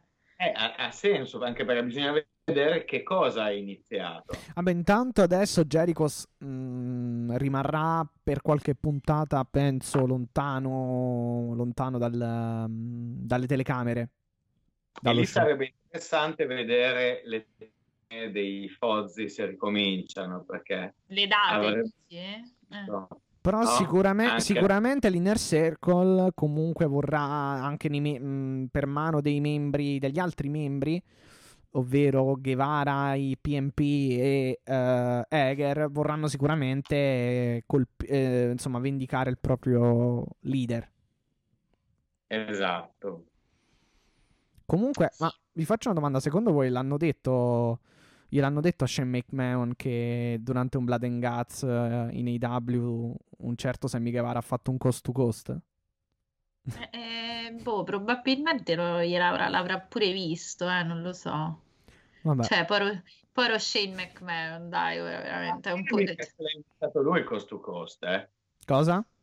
Non l'ha mica inventato lui, l'ha inventato Rob Van Damme. No, sì, sì, sì, però dico ultimamente lo faceva solo lui, cioè quasi solo lui. Sì, era la, su- era la sua mossa, anche perché secondo me adesso, ormai per com'è Shane adesso, Sammy riesce a darsi un po' più di spinta. un po' più, sì, un po' più. Proprio. Un filino, un filino. Tra due ring, tra l'altro, cioè non da un angolo a un angolo. Vabbè, allora io direi di uh, aprire il capitolo Blood and Guts dicendo prima di tutto se vi è piaciuto e secondo poi parliamo un po' delle critiche, secondo me poi i grandi temi, se no veramente finché facciamo 18 ore di questa puntata, il grande tema è il finale. Siamo già quasi a tre praticamente. Esatto, è il finale di questo Blood and Guts. Allora, non...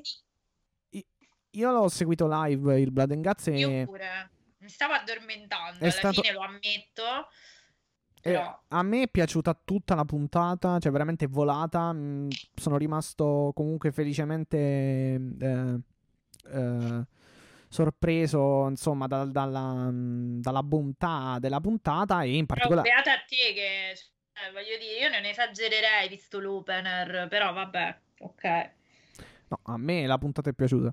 Comunque, poi Blood and Guts ehm, è stato un match eh, molto molto divertente e è stato un ottimo match, a me è piaciuto. Molto. No, mm, sì, il match wow. L'unica sì. critica che faccio sulla gabbia è forse la, la preferirei mh, senza tetto, ma nel caso in cui però ci fossero tipo high flyer, cioè fare determinati spot, però comunque lo mh, la, come dire, la, la tradizionalità eh, ci sta. E a questo punto lo tolgo io il tappo alla polemica? Sì. Sì, cioè, sì. A me questa polemica è sembrata arida. Uno schifo, però. Cioè... Stupida. Sì, infatti. E anche contraddittoria. Vado nell'ordine. Arida perché chi, che, che razza di persona sei che questi qua si sono appena ammazzati per un'ora per divertirti e perché una cosa della produzione non ti piace al 100% come l'hanno fatta, eh, dici ah, una puntata... Mi sentite? Sì.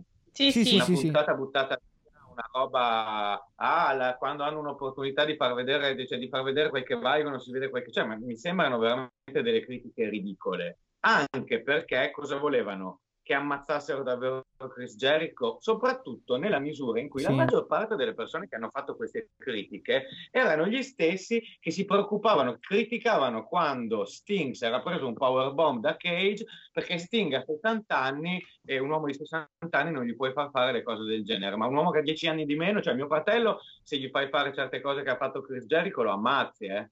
Eh sì, ma infatti. Però cosa vuoi? Che lo buttino giù dalla gabbia sul cemento? Sul, sì, sul sì. ferro. No, eh, soprattutto sì Cage, ma ricordiamoci anche Mattardi, cioè quanta polemica eh, aveva fatto Mattardi. Mattardi. che si slagnava, io in primis, però io sono rimasta coerente, nel senso per me la sicurezza viene prima, quindi se me la prendo con sì, Mattardi ragazzi... che cade sul sul concrete, poi non esatto. posso dire lancialo da 60 no, ma... metri. Ah, poi parliamo di almeno Par... sì. gli incontri cinesi cinematografici, che sono l'unico posto in cui puoi fare gli effetti speciali bene. Eh, infatti, infatti. No, ma poi soprattutto, cioè, comunque parliamo di un volo di 3-4 metri dalla gabbia, almeno 2-3 metri sicuro. Cioè, eh, sì. anche di più. Anche di più, anche 4 forse erano 15 o 20, però diciamo che erano 4-5 metri. Sì, 4 sicuro, dai, 3-4 sicuro. Cioè, e parliamo comunque, cioè sì, che tu ti, mi metti le, ma, ma, poi giustamente mi metti comunque mh, al sicuro mh, nel mio atterraggio, però ragazzi fatelo un volo di 4 metri. Sì, ma infatti, cioè... no, perché se visto il materassino, eh, sì, vabbè. che dobbiamo fare? Dove devi cadere? Cioè, nel senso... Posso capire, allora, eh, posso capire che potevano farlo in modo diverso, cioè potevano angolare, fare... Eh... Sì, vabbè, quello è solo... La esatto, la produzione... Fregata, perché esatto. tu devi fare la, la, cosa di telecamera e basta, cioè... Però poi, cioè, vorrei, vorrei vederli, insomma... Eh, questa, vorrei vederla questa gente a, lancia, a lanciarsi da 4 metri, cioè... No, ma io sono d'accordo su questo, infatti è proprio una polemica stupida, è proprio una polemica stupida. Eh, potrei capire già di più la polemica sul finale del far vincere il Pinnacle, perché cioè, quella c'ha una sua, chi, la, chi la dice, c'ha una sua razio nella sua storyline della testa. No, secondo me il finale quello... è giusto, cioè o quantomeno... Il, l'attaccamento dimostrato da Sammy Guevara e dai, e dai, componenti dell'Inner Circle verso il proprio leader è assolutamente eh, esemplare, cioè di, di, quella che poi effettivamente è una famiglia, l'Inner Circle, e che era poi una chiave di, mh, importante anche di un promo di Jericho delle scorse settimane. E attenzione, perché se hanno deciso di far continuare la storia, potrebbe succedere che a un certo punto eh, i, per le rime, no? per il fatto che le stanze devono rimare, e il, l'inner circle potrebbe, cioè il pinnacle potrebbe ritrovarsi a dover fare una scelta del genere con qualcuno dei loro membri e lì si vedrebbe quanto sono davvero una famiglia.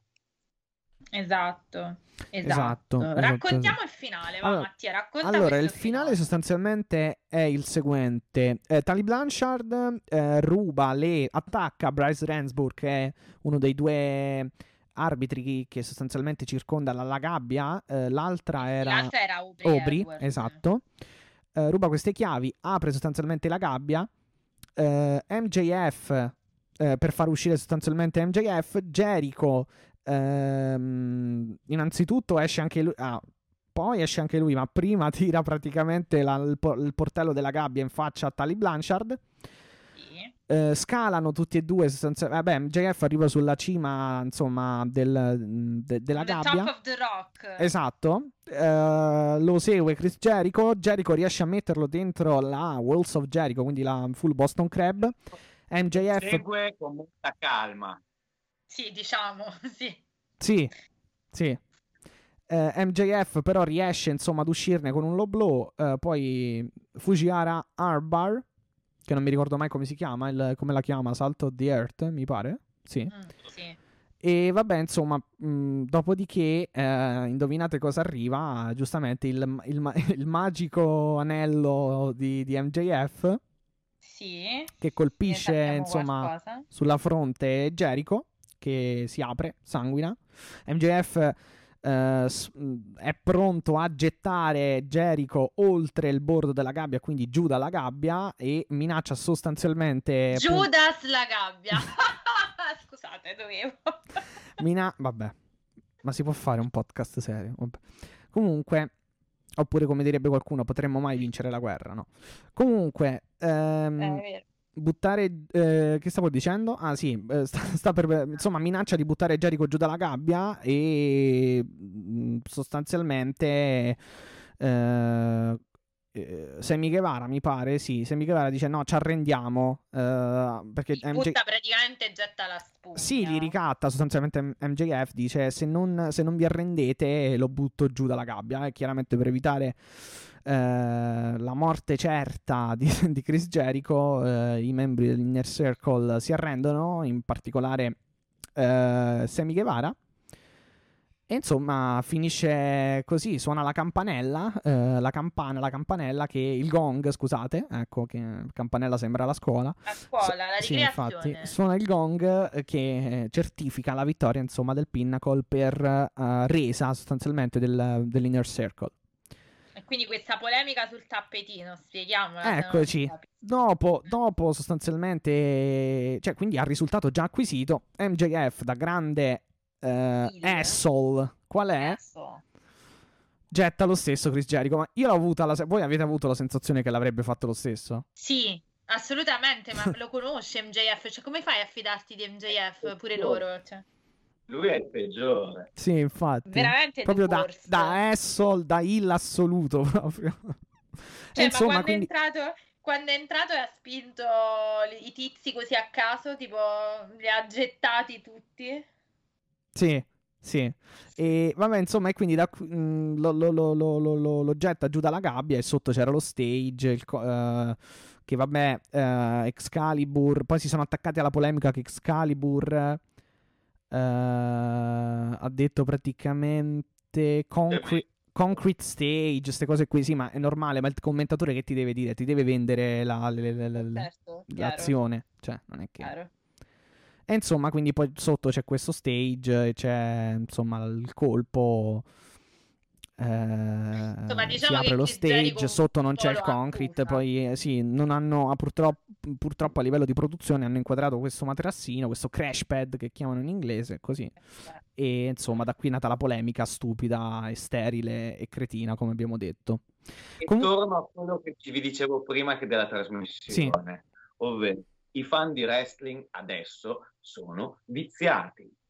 Mm. Perché eh, se loro, se, se- il fan di wrestling di adesso ha voglia di andarsi a recuperare il wrestling di cui dice di avere nostalgia, Sì, sì, che avere nostalgia sembra la pagina di Facebook avere nostalgia di epoche mai vissute, diciamo. si potrebbe vedere la nascita di Kamala, il gigante, che il pantone che viene dall'Uganda, come lo chiamava Dan Peterson ai tempi, e Peterson, che ragazzi. era questo Bearcat Wright che veniva dalla Georgia e che usciva dalla giungla, che era il giardino di- dietro casa di Jerry Jarrett a Memphis. come, come l'Ardi Compound, diciamo. Questi erano i valori Bellissimo. di produzione, che penso sia il motivo per cui mi fa ancora più ridere quando uno della mia generazione lamenta i valori di produzione. Ma davvero eh, cioè, hai guardato troppa WWE e ti ha mandato in pappa il cervello. Ecco. Vabbè, che in realtà poi il materasso è sfuggito anche molte volte alla WWE nelle inquadrature.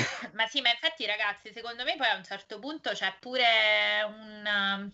È dal Mettiamola. vivo. È dal vivo.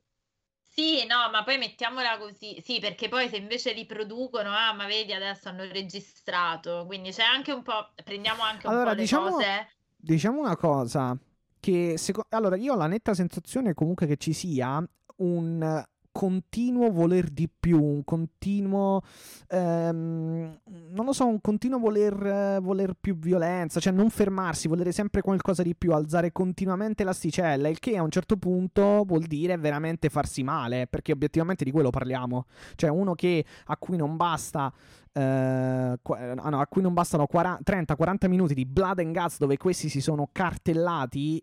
Cioè, cosa vuoi di più? Cioè, vuoi, vuoi semplicemente che si ammazzino? Cioè, a un certo punto bisogna anche darsi una regolata, cioè cap- mh, capire, di, capire, di, capire quello di, di, mh, di cui, insomma, eh, quello che vorresti vedere, ecco, cioè l- l- l- l'esagerazione di, di, di- di quello che, che pretendi. Beh, la realtà dei fatti...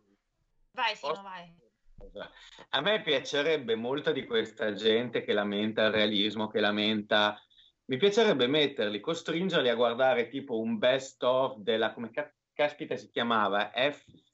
Frontier Martial Arts. no, ah, è la era? FMA, sì. Sì. Sì, quella dove facevano gli incontri super eh, estremi, quella dove facevano il King of the Death Match, qual era? Eh, certo, era sì, la Frontier Martial Arts. Frontier Martial Arts. Mi piacerebbe costringerli a guardare due ore e vedere quanto riescono a guardare. Sì. perché è quello che vuoi. Vuoi la gente buttata dentro i mucchi di filo spinato, Sì, la gente vero? vuole. Cioè, veramente io ho la netta sensazione che la gente voglia quello. Cioè, quando tu gli dai una cosa. eh, Ah, poi c'è pure- c'era pure, aspetta, c'era pure l'IWA. Eh, c'era anche la AWA. sì. Cioè, quando tu, quando tu dici a una persona, ora ti faccio il blood and guts, a un certo punto la persona dice, no, ma che schifo, io... mi-" eh, Cioè, di- ti dicono che fa schifo semplicemente perché non è morto nessuno o perché non c'è stato qualcosa di particolarmente violento. E- No, però ragazzi, È già allora, sbagliato. secondo me dobbiamo pure un attimo, cioè, do- noi abbiamo il compito da commentatori, tra virgolette, di non accodarci. Cioè, perché poi questa è la stessa gente che ti dice, eh, però guarda, adesso stanno puntando sugli hardcore, quindi è trash wrestling. Quindi, allora, teniamo pure presente e bene in, in mente che i fan sono così. Cioè, lo sappiamo, è così da sempre, cioè fanno una cosa e ci, l'ipercriticità, Sì, è così, ma no, è cretina come cosa, cioè, obiettivamente. eh? Il forum negli anni 90 è così. No, dicevo, il fan è tendenzialmente così, cioè non gli sta mai bene niente. Eh, ho capito, però. Moltiplichiamo, aspetta, moltiplichiamo il fatto che il fatto che dicevi tu, cioè la sovraesposizione delle cose, il fatto che ti diano che c'hai una pluralità di contenuti bombardati da tutte le parti. E la tribalità di questa cosa. Esatto, e però secondo me cioè, mettici anche che quando sei fan non sei anche in grado, non sei neanche in grado di dire vabbè, però l'AW ha fatto una bella cosa, parlo da parte della WWE e viceversa, cioè bisogna sempre cercare, secondo me, di non accodarsi, almeno noi da commentatori, cioè noi che riusciamo a vedere le cose con un po' più di... Ehm, di chiarezza e dal di fuori, perché io mi sento di doverlo fare anche per chi ci ascolta, dobbiamo sempre un attimo prendere le, prendere le opinioni, per carità, commentarle, ma tenere sempre in conto il contesto delle cose, cioè questa roba qua è successa per il Barbed Wire, per quanto sia finito come sia finito, però come dicevi tu giustamente, anche tu Mattia e anch'io l'abbiamo detto, abbiamo detto ok è finito male, però questi si sono ammazzati sul ring per 30 minuti, cioè alla fine pure basta, cioè cosa vuoi?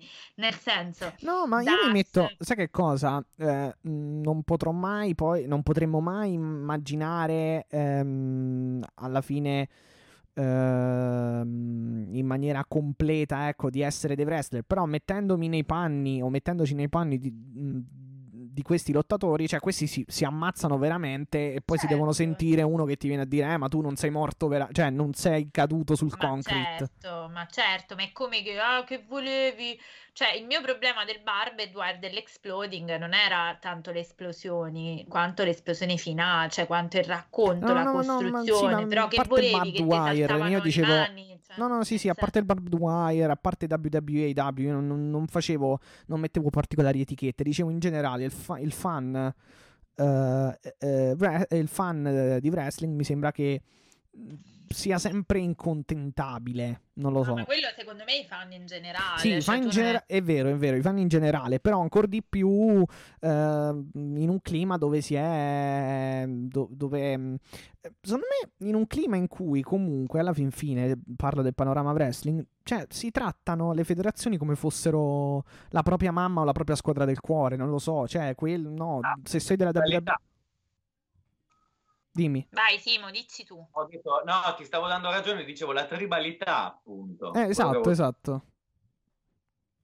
Sì, sono d'accordo, sono d'accordo con voi. Noi cerchiamo di fare un lavoro e lo facciamo sempre il più possibile onesto intellettualmente e eh, diciamo abbastanza viva, viva, scevro da queste. Viva tutte le mamme, chiaramente, era solo per farvi capire ecco, la, la... no, certo, certo. Tra l'altro è domani la festa della mamma, quindi esatto. facciamo gli auguri. E eh. niente, che cos'altro dobbiamo, che vogliamo posso dire fare... più di... Scusa, posso fare un excursus buffo partendo da qua? Sì. Vai. Che a me una delle cose che mi fanno più ridere di tutte, personalmente, come fan di lunghissima data, è chi lamenta l'assenza del realismo nel wrestling moderno, ok? Mm-mm-mm. Ora, il wrestling moderno non è mai stato realistico. Il wrestling è diventato quello che noi guardiamo e amiamo perché gli incontri di lotta libera reali duravano delle ore e la gente si faceva due palle così.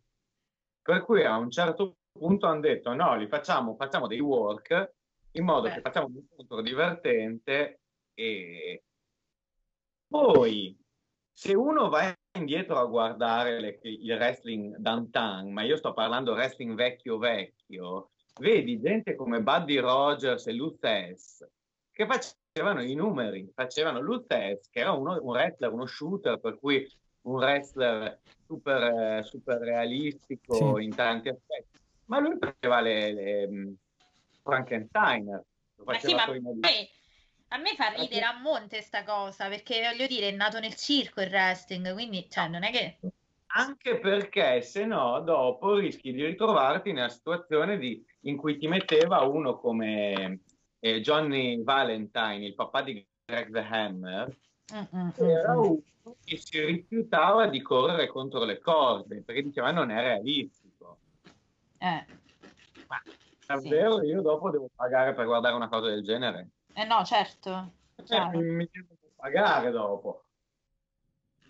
Boh, ma secondo me poi il grande discorso del tema che non c'entra solo col Blood and Guts è che poi il fatto che ab- tu abbia uno strumento, nel senso digitale, per dire la tua, non significa che tu debba dirla, o meglio, dilla se vuoi, ma non significa che debba diventare un caso di Stato, cioè alla fine della tua opinione, non tua di Simone, tua generica, ce ne frega anche di giusto, diciamo, quindi che tu debba lamentarti del materassino di Chris Jericho che cade comunque da 6 metri, francamente anche no, cioè ecco, mh, è come se tu mi vieni a dire ma la piscina però dobbiamo togliere le cose protettive ai trampolini. Perché, no, è come, cioè... se, è come, se, nella piscina devi togliere l'acqua.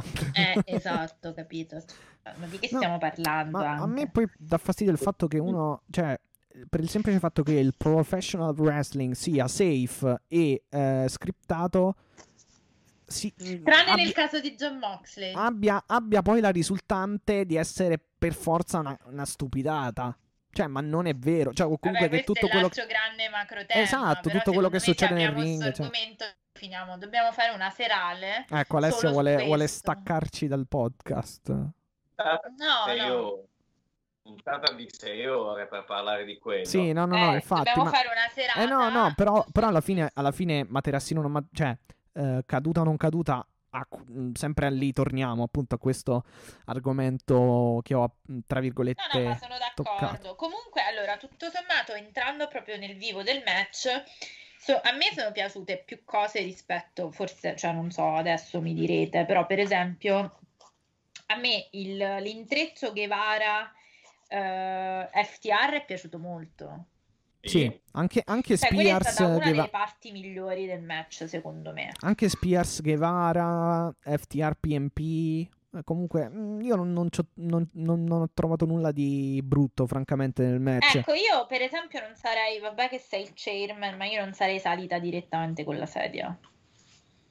Eh, però la sedia come la fai a far, a far entrare? La gabbia è chiusa, non la puoi ma lanciare no, dall'alto. No, anche perché, anche, Era... perché, anche perché l'unico Ehm, come dire, è l'unico fondamento di Spears dentro, sta, dentro questa federazione. Lui è il chairman, quindi ci sta, secondo me. No, no, certo, certo. A me però mi è sembrato come dire, mi... non so lottare, devo portarmi per forza la sedia. Cioè, mi ha dato un po', è stato un po' quel... Vabbè, però siamo in un Blood and Guts, dai. Sì, era una no, cosa... ci stava la sedia, eh, per carità, ci stava. Si è portato la mazza anche se l'era infilata nella maglia perché lui deve. Il fo- Aspetta, chi è che ha preso la forchetta? La forchetta a un certo punto? Jericho, mi pare, no? Ah, Santana. Ah, Santana, Santana, ok, grazie. Vabbè, sì. da bravi carcerati che Ma... c'hai in carcere? In carcere c'hai le forchette, lo spazzolino modificato con la lametta. E poi la forchetta è anche un rimando a Abdullah Bac. Sì. Sì. sì. Eh, no, è stato, è stato, un bel incontro per e... quello che... E poi anche l'immagine, che... anche l'immagine finale di MJF, parte la theme song del pin con lui sopra la gabbia, è tutto, tutto molto bello comunque il finale, cioè tutto molto coerente. Che, che, che, che picco è, è, stato quando MJF si è ritrovato isolato in mezzo a tutto il, l'inner circle. Eh, sì. Sì, quello è stato perché, vabbè, quello è stato il solito MJF messo alle strette che poi fa veramente la per personaggio brutto, brutto, brutto. E poi chiede pietà. esatto. Però io ho da dire una cosa. Una cosa? Allora, okay. ve l'ho anticipata, ve l'ho anticipata questi due sono due che da tre puntate a questa parte sanguinano come disperati. Ah, e questo dai. è... Eh? No, niente, niente. Eh, perché secondo me... Dax di Axe. Sì, aspetta, com'è che li chiama? Ash, Cash, Smash. Là, eh sì, quanto è stupido. Vabbè, il pineapple ormai, cioè, credo che dopo questa però mi sa che non si chiama più il pineapple, Chris, te lo voglio, Christopher, te lo voglio dire. Mi sente che a Jericho comunque l'ananasso non piace. Eh? Beh, la pineapple no. pizza penso che non sia troppo mangiabile. Almeno no, dall'ottica italiana. Dicevi? Io non vi sto sentendo, quindi andate, cioè, ormai vi, sto un po' perdendo, quindi di, di, ditemi di che sta, cioè, no, perché? Certo, ce l'ha con l'ananasso perché fra adesso il pineapple prima pineapple pit che odiava ah, era sugar Ah, sì, sì, sì, sì, sì ma infatti cioè, non gli piace l'ananas, eh, oh, ci sta, eh, che dobbiamo fare? E, mm, eh, no, volevo dire che questi due rischiavano, e qua forse si vede anche la mano di taglio comunque del loro management. Questi due rischiavano di essere un po' chiusi in quelle critiche che vi stavo, che, di cui vi accennavo all'inizio, cioè questi un po' fighettini che quindi arrivano con queste giacche, tra l'altro fighissime, se ne mettono in vendita, una è mia, um, per a fare quelle cose strapulite, stratecniche, stra... quindi eh, correvano un po' il rischio di non mettersi in gioco, di, di, di, stagnare un po' così. E invece sono tre puntate che ce li fanno sanguinare, adesso basta, diciamo, che ce li fanno sputare sangue come fontane, cioè tra Cash e Dax veramente tra poco una trasfusione, perché erano veramente delle, delle maschere. E io spero che dopo questa non non nessuno dica più che non sono dei wrestler credibili perché, perché sono tecnici o perché sono, hanno quel, quel wrestling un po' fighettino. Francamente ci hanno dimostrato di sapersi sporcare le mani e anche la faccia più e più volte. Ecco, sì, questo sì, volevo, sì, ve la butto così. Aggiungo una chicca. Mm. Eh, poche ore più tardi twittava Britt Baker eh, il fatto che mentre erano a cena Dax ha ricominciato a sanguinare e lei ha dovuto tamponare col fazzolettino. Sì, sì, è un grande, grande, lavoro da dottoressa perché giustamente lei doveva... DMD. Eh, DMD, la role model, diciamo. Secondo me eh, lei sa- eh, sente tantissimo il peso di Bailey, ogni tanto la nomina, la cita, non so. Cioè... Ma che ha fatto? Vabbè, ma penso sia una cosa abbastanza amichevole. No, sono amiche loro, eh, sono amiche, però secondo me se la stanno giocando parecchio questa cosa, perché l'ha anche citata no, nel famoso programma che per fortuna è stato abortito dopo un, un episodio. Perché... Cioè? Perché la, il, problema, il, problema, è che Tony Khan è The Forbidden Door, ma Vince McMahon è The Forbidden Gate, blindato. Sì. sì, sì. No, non so se vi ricordate quel fantastico, terrificante programma di Britt Baker che aveva fatto la sala d'aspetto, che per ah, fortuna okay. che poi era arrivata, sì, sì, era arrivata no, la vabbè, ma adesso, Jade. Adesso è una persona seria, cioè una wrestler seria. Ecco, meno male. Beh, io direi, avete qualcos'altro da aggiungere? No, vado anch'io in modalità fanboy. per chi? Jade Cargill. Ah, ok. Jade, vabbè, sì, tra l'altro... Jade L'avremo, mi pare, in un'intervista settimana prossima. Quindi... Guarda, Jade è per Stay te tuned. quello che per me è Phil, praticamente, quindi... Sì, diciamo che per me quella è la perfezione incarnata in una donna, eh, però... ma... vedi, è la stessa cosa, è quello che per me è Phil. Eh, soltanto che eh, a me fa anche effetto il fatto che sta donna è tipo 18 mesi che si sta allenando per il wrestling ed è già dov'è. È 18 eh. mesi che si sta allenando per il wrestling e quando salirà su un ring eh, romperà tutto, corde, tappeti. No? Avete Alze- alzerà il ring con una mano. Guts, boh, no, io direi che di mio non ho detto tutto quello che avevo da dire. A me è piaciuto. È stato veramente bello. È stato mm. bello, è stato bello, secondo me. Secondo me è originale, unico nel, suo, mm, unico nel suo genere, nel senso che è comunque l'originario, cioè il Blood and Guts originario. Mm, sì. non, non, è il Wargames. Uh, uh, Beh, in origine doveva esserci l'anno scorso, poi sì. vista la pandemia. Non è il Wargames, uh, il New Wargames, diciamo, dai. Secondo me, secondo me chi ne esce veramente ingigantito da questa cosa sono oltre a MJF ovviamente. Guevara? Guevara, IFTR e Wardlow sono quelli che escono davvero ingigantiti. A me... Facciamo un attimo una... A me Santana e Ortiz anche piacciono veramente tantissimo. Sono... Cioè che io ero già sulla barca Santana e Ortiz da sempre, cioè li adoro proprio. Io non ci sono mai salita e ve la continuano e continua a non salirci, quindi potete la, ve li lascio tranquillamente, mentre ho molto rivalutato San, eh, Santana eh sì, Santana, Guevara e sono molto contento. No, Guevara, ma Guevara è veramente fenomenale. Poi l'hanno messo un po' così a disparte. Gli han...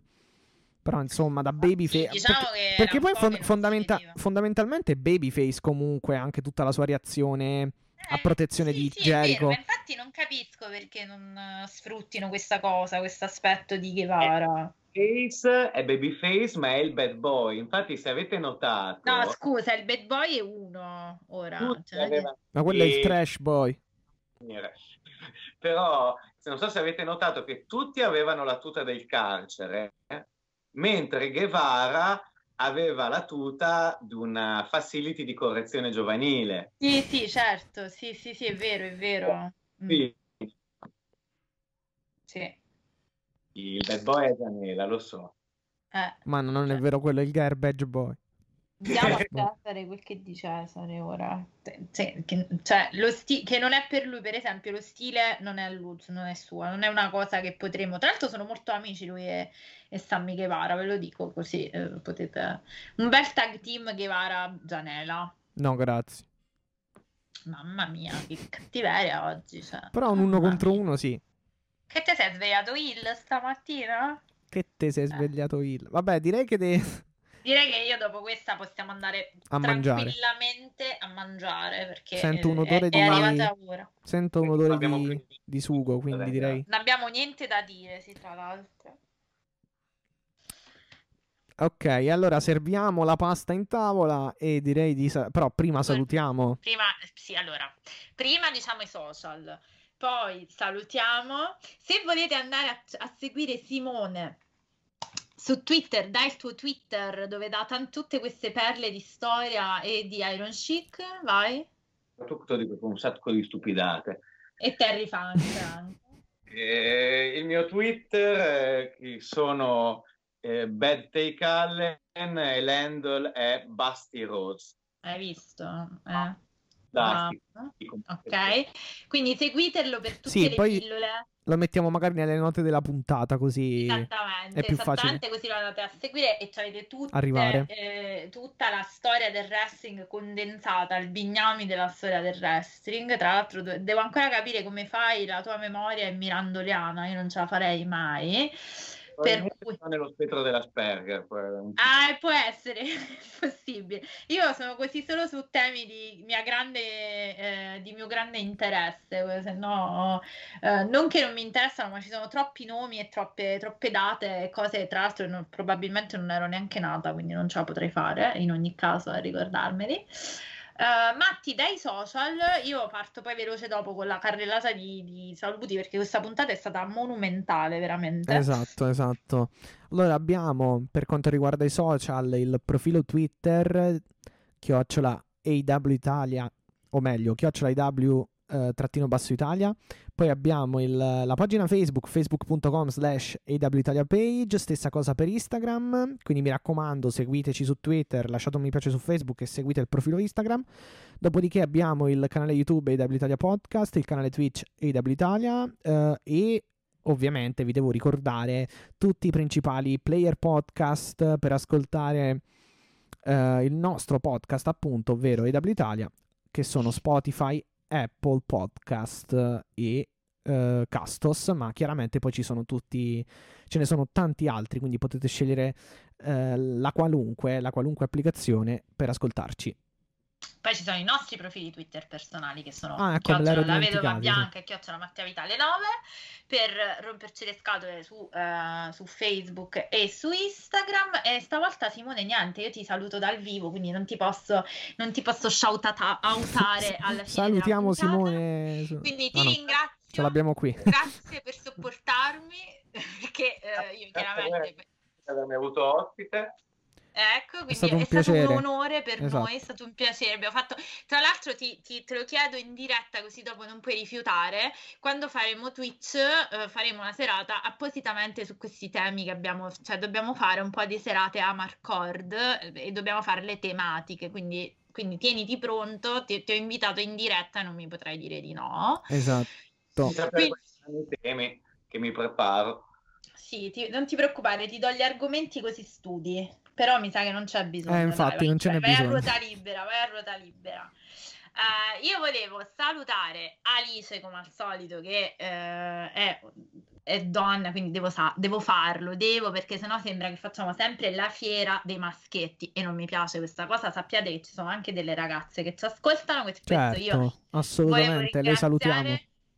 Eh, di questo, di averci portato fino a qui accompagnato per 42 puntate, quindi mando un bacio a Alice, un saluto a Rachele che fa questa cosa con Open Wrestling TV e parla di uh, wrestling solo al femminile, quindi è praticamente il mio contrario, la mia nemesi. Um, io uh, niente, saluto anche i ragazzi del lato viola del ring. Purtroppo in questo periodo siamo stati tutti molto presi, quindi non siamo riusciti a organizzare molto, ma ce la faremo. Anche i ragazzi di Open Wrestling TV con cui ogni tanto collaboriamo. Giovanni, Marco, Zero, Gri, i nostri amici di, twi- di Twitter e di Twitch. Certo che pure loro un nome rompiballe, diverso. chiocciola rompiballe. Eh? No, dico rompiballe anche su Twitter. Esatto, quindi tutti i nostri, il, il nostro zoccolo duro, Frank, eh, tutti quanti. Uh, Just One Kiss for Christina in Florida. E io niente, credo che finalmente abbiamo finito, le mie corde vocali ringrazieranno. Simo, ancora grazie, un bacio, un abbraccio. Ricordatevi, noi ci vediamo la prossima puntata, mercoledì, per commentare il match di Moxley che difende il titolo. Per commentare tutta la puntata di Dynamite. Sì. E tutta la puntata di Dynamite, non mi smontare Compreso in questo il match. Esatto, io vi vorrei ricordare che il mio cuore è vostro, prima di John Moxley e poi vostro e noi ci vediamo la prossima settimana. Ciao a tutti, alla prossima!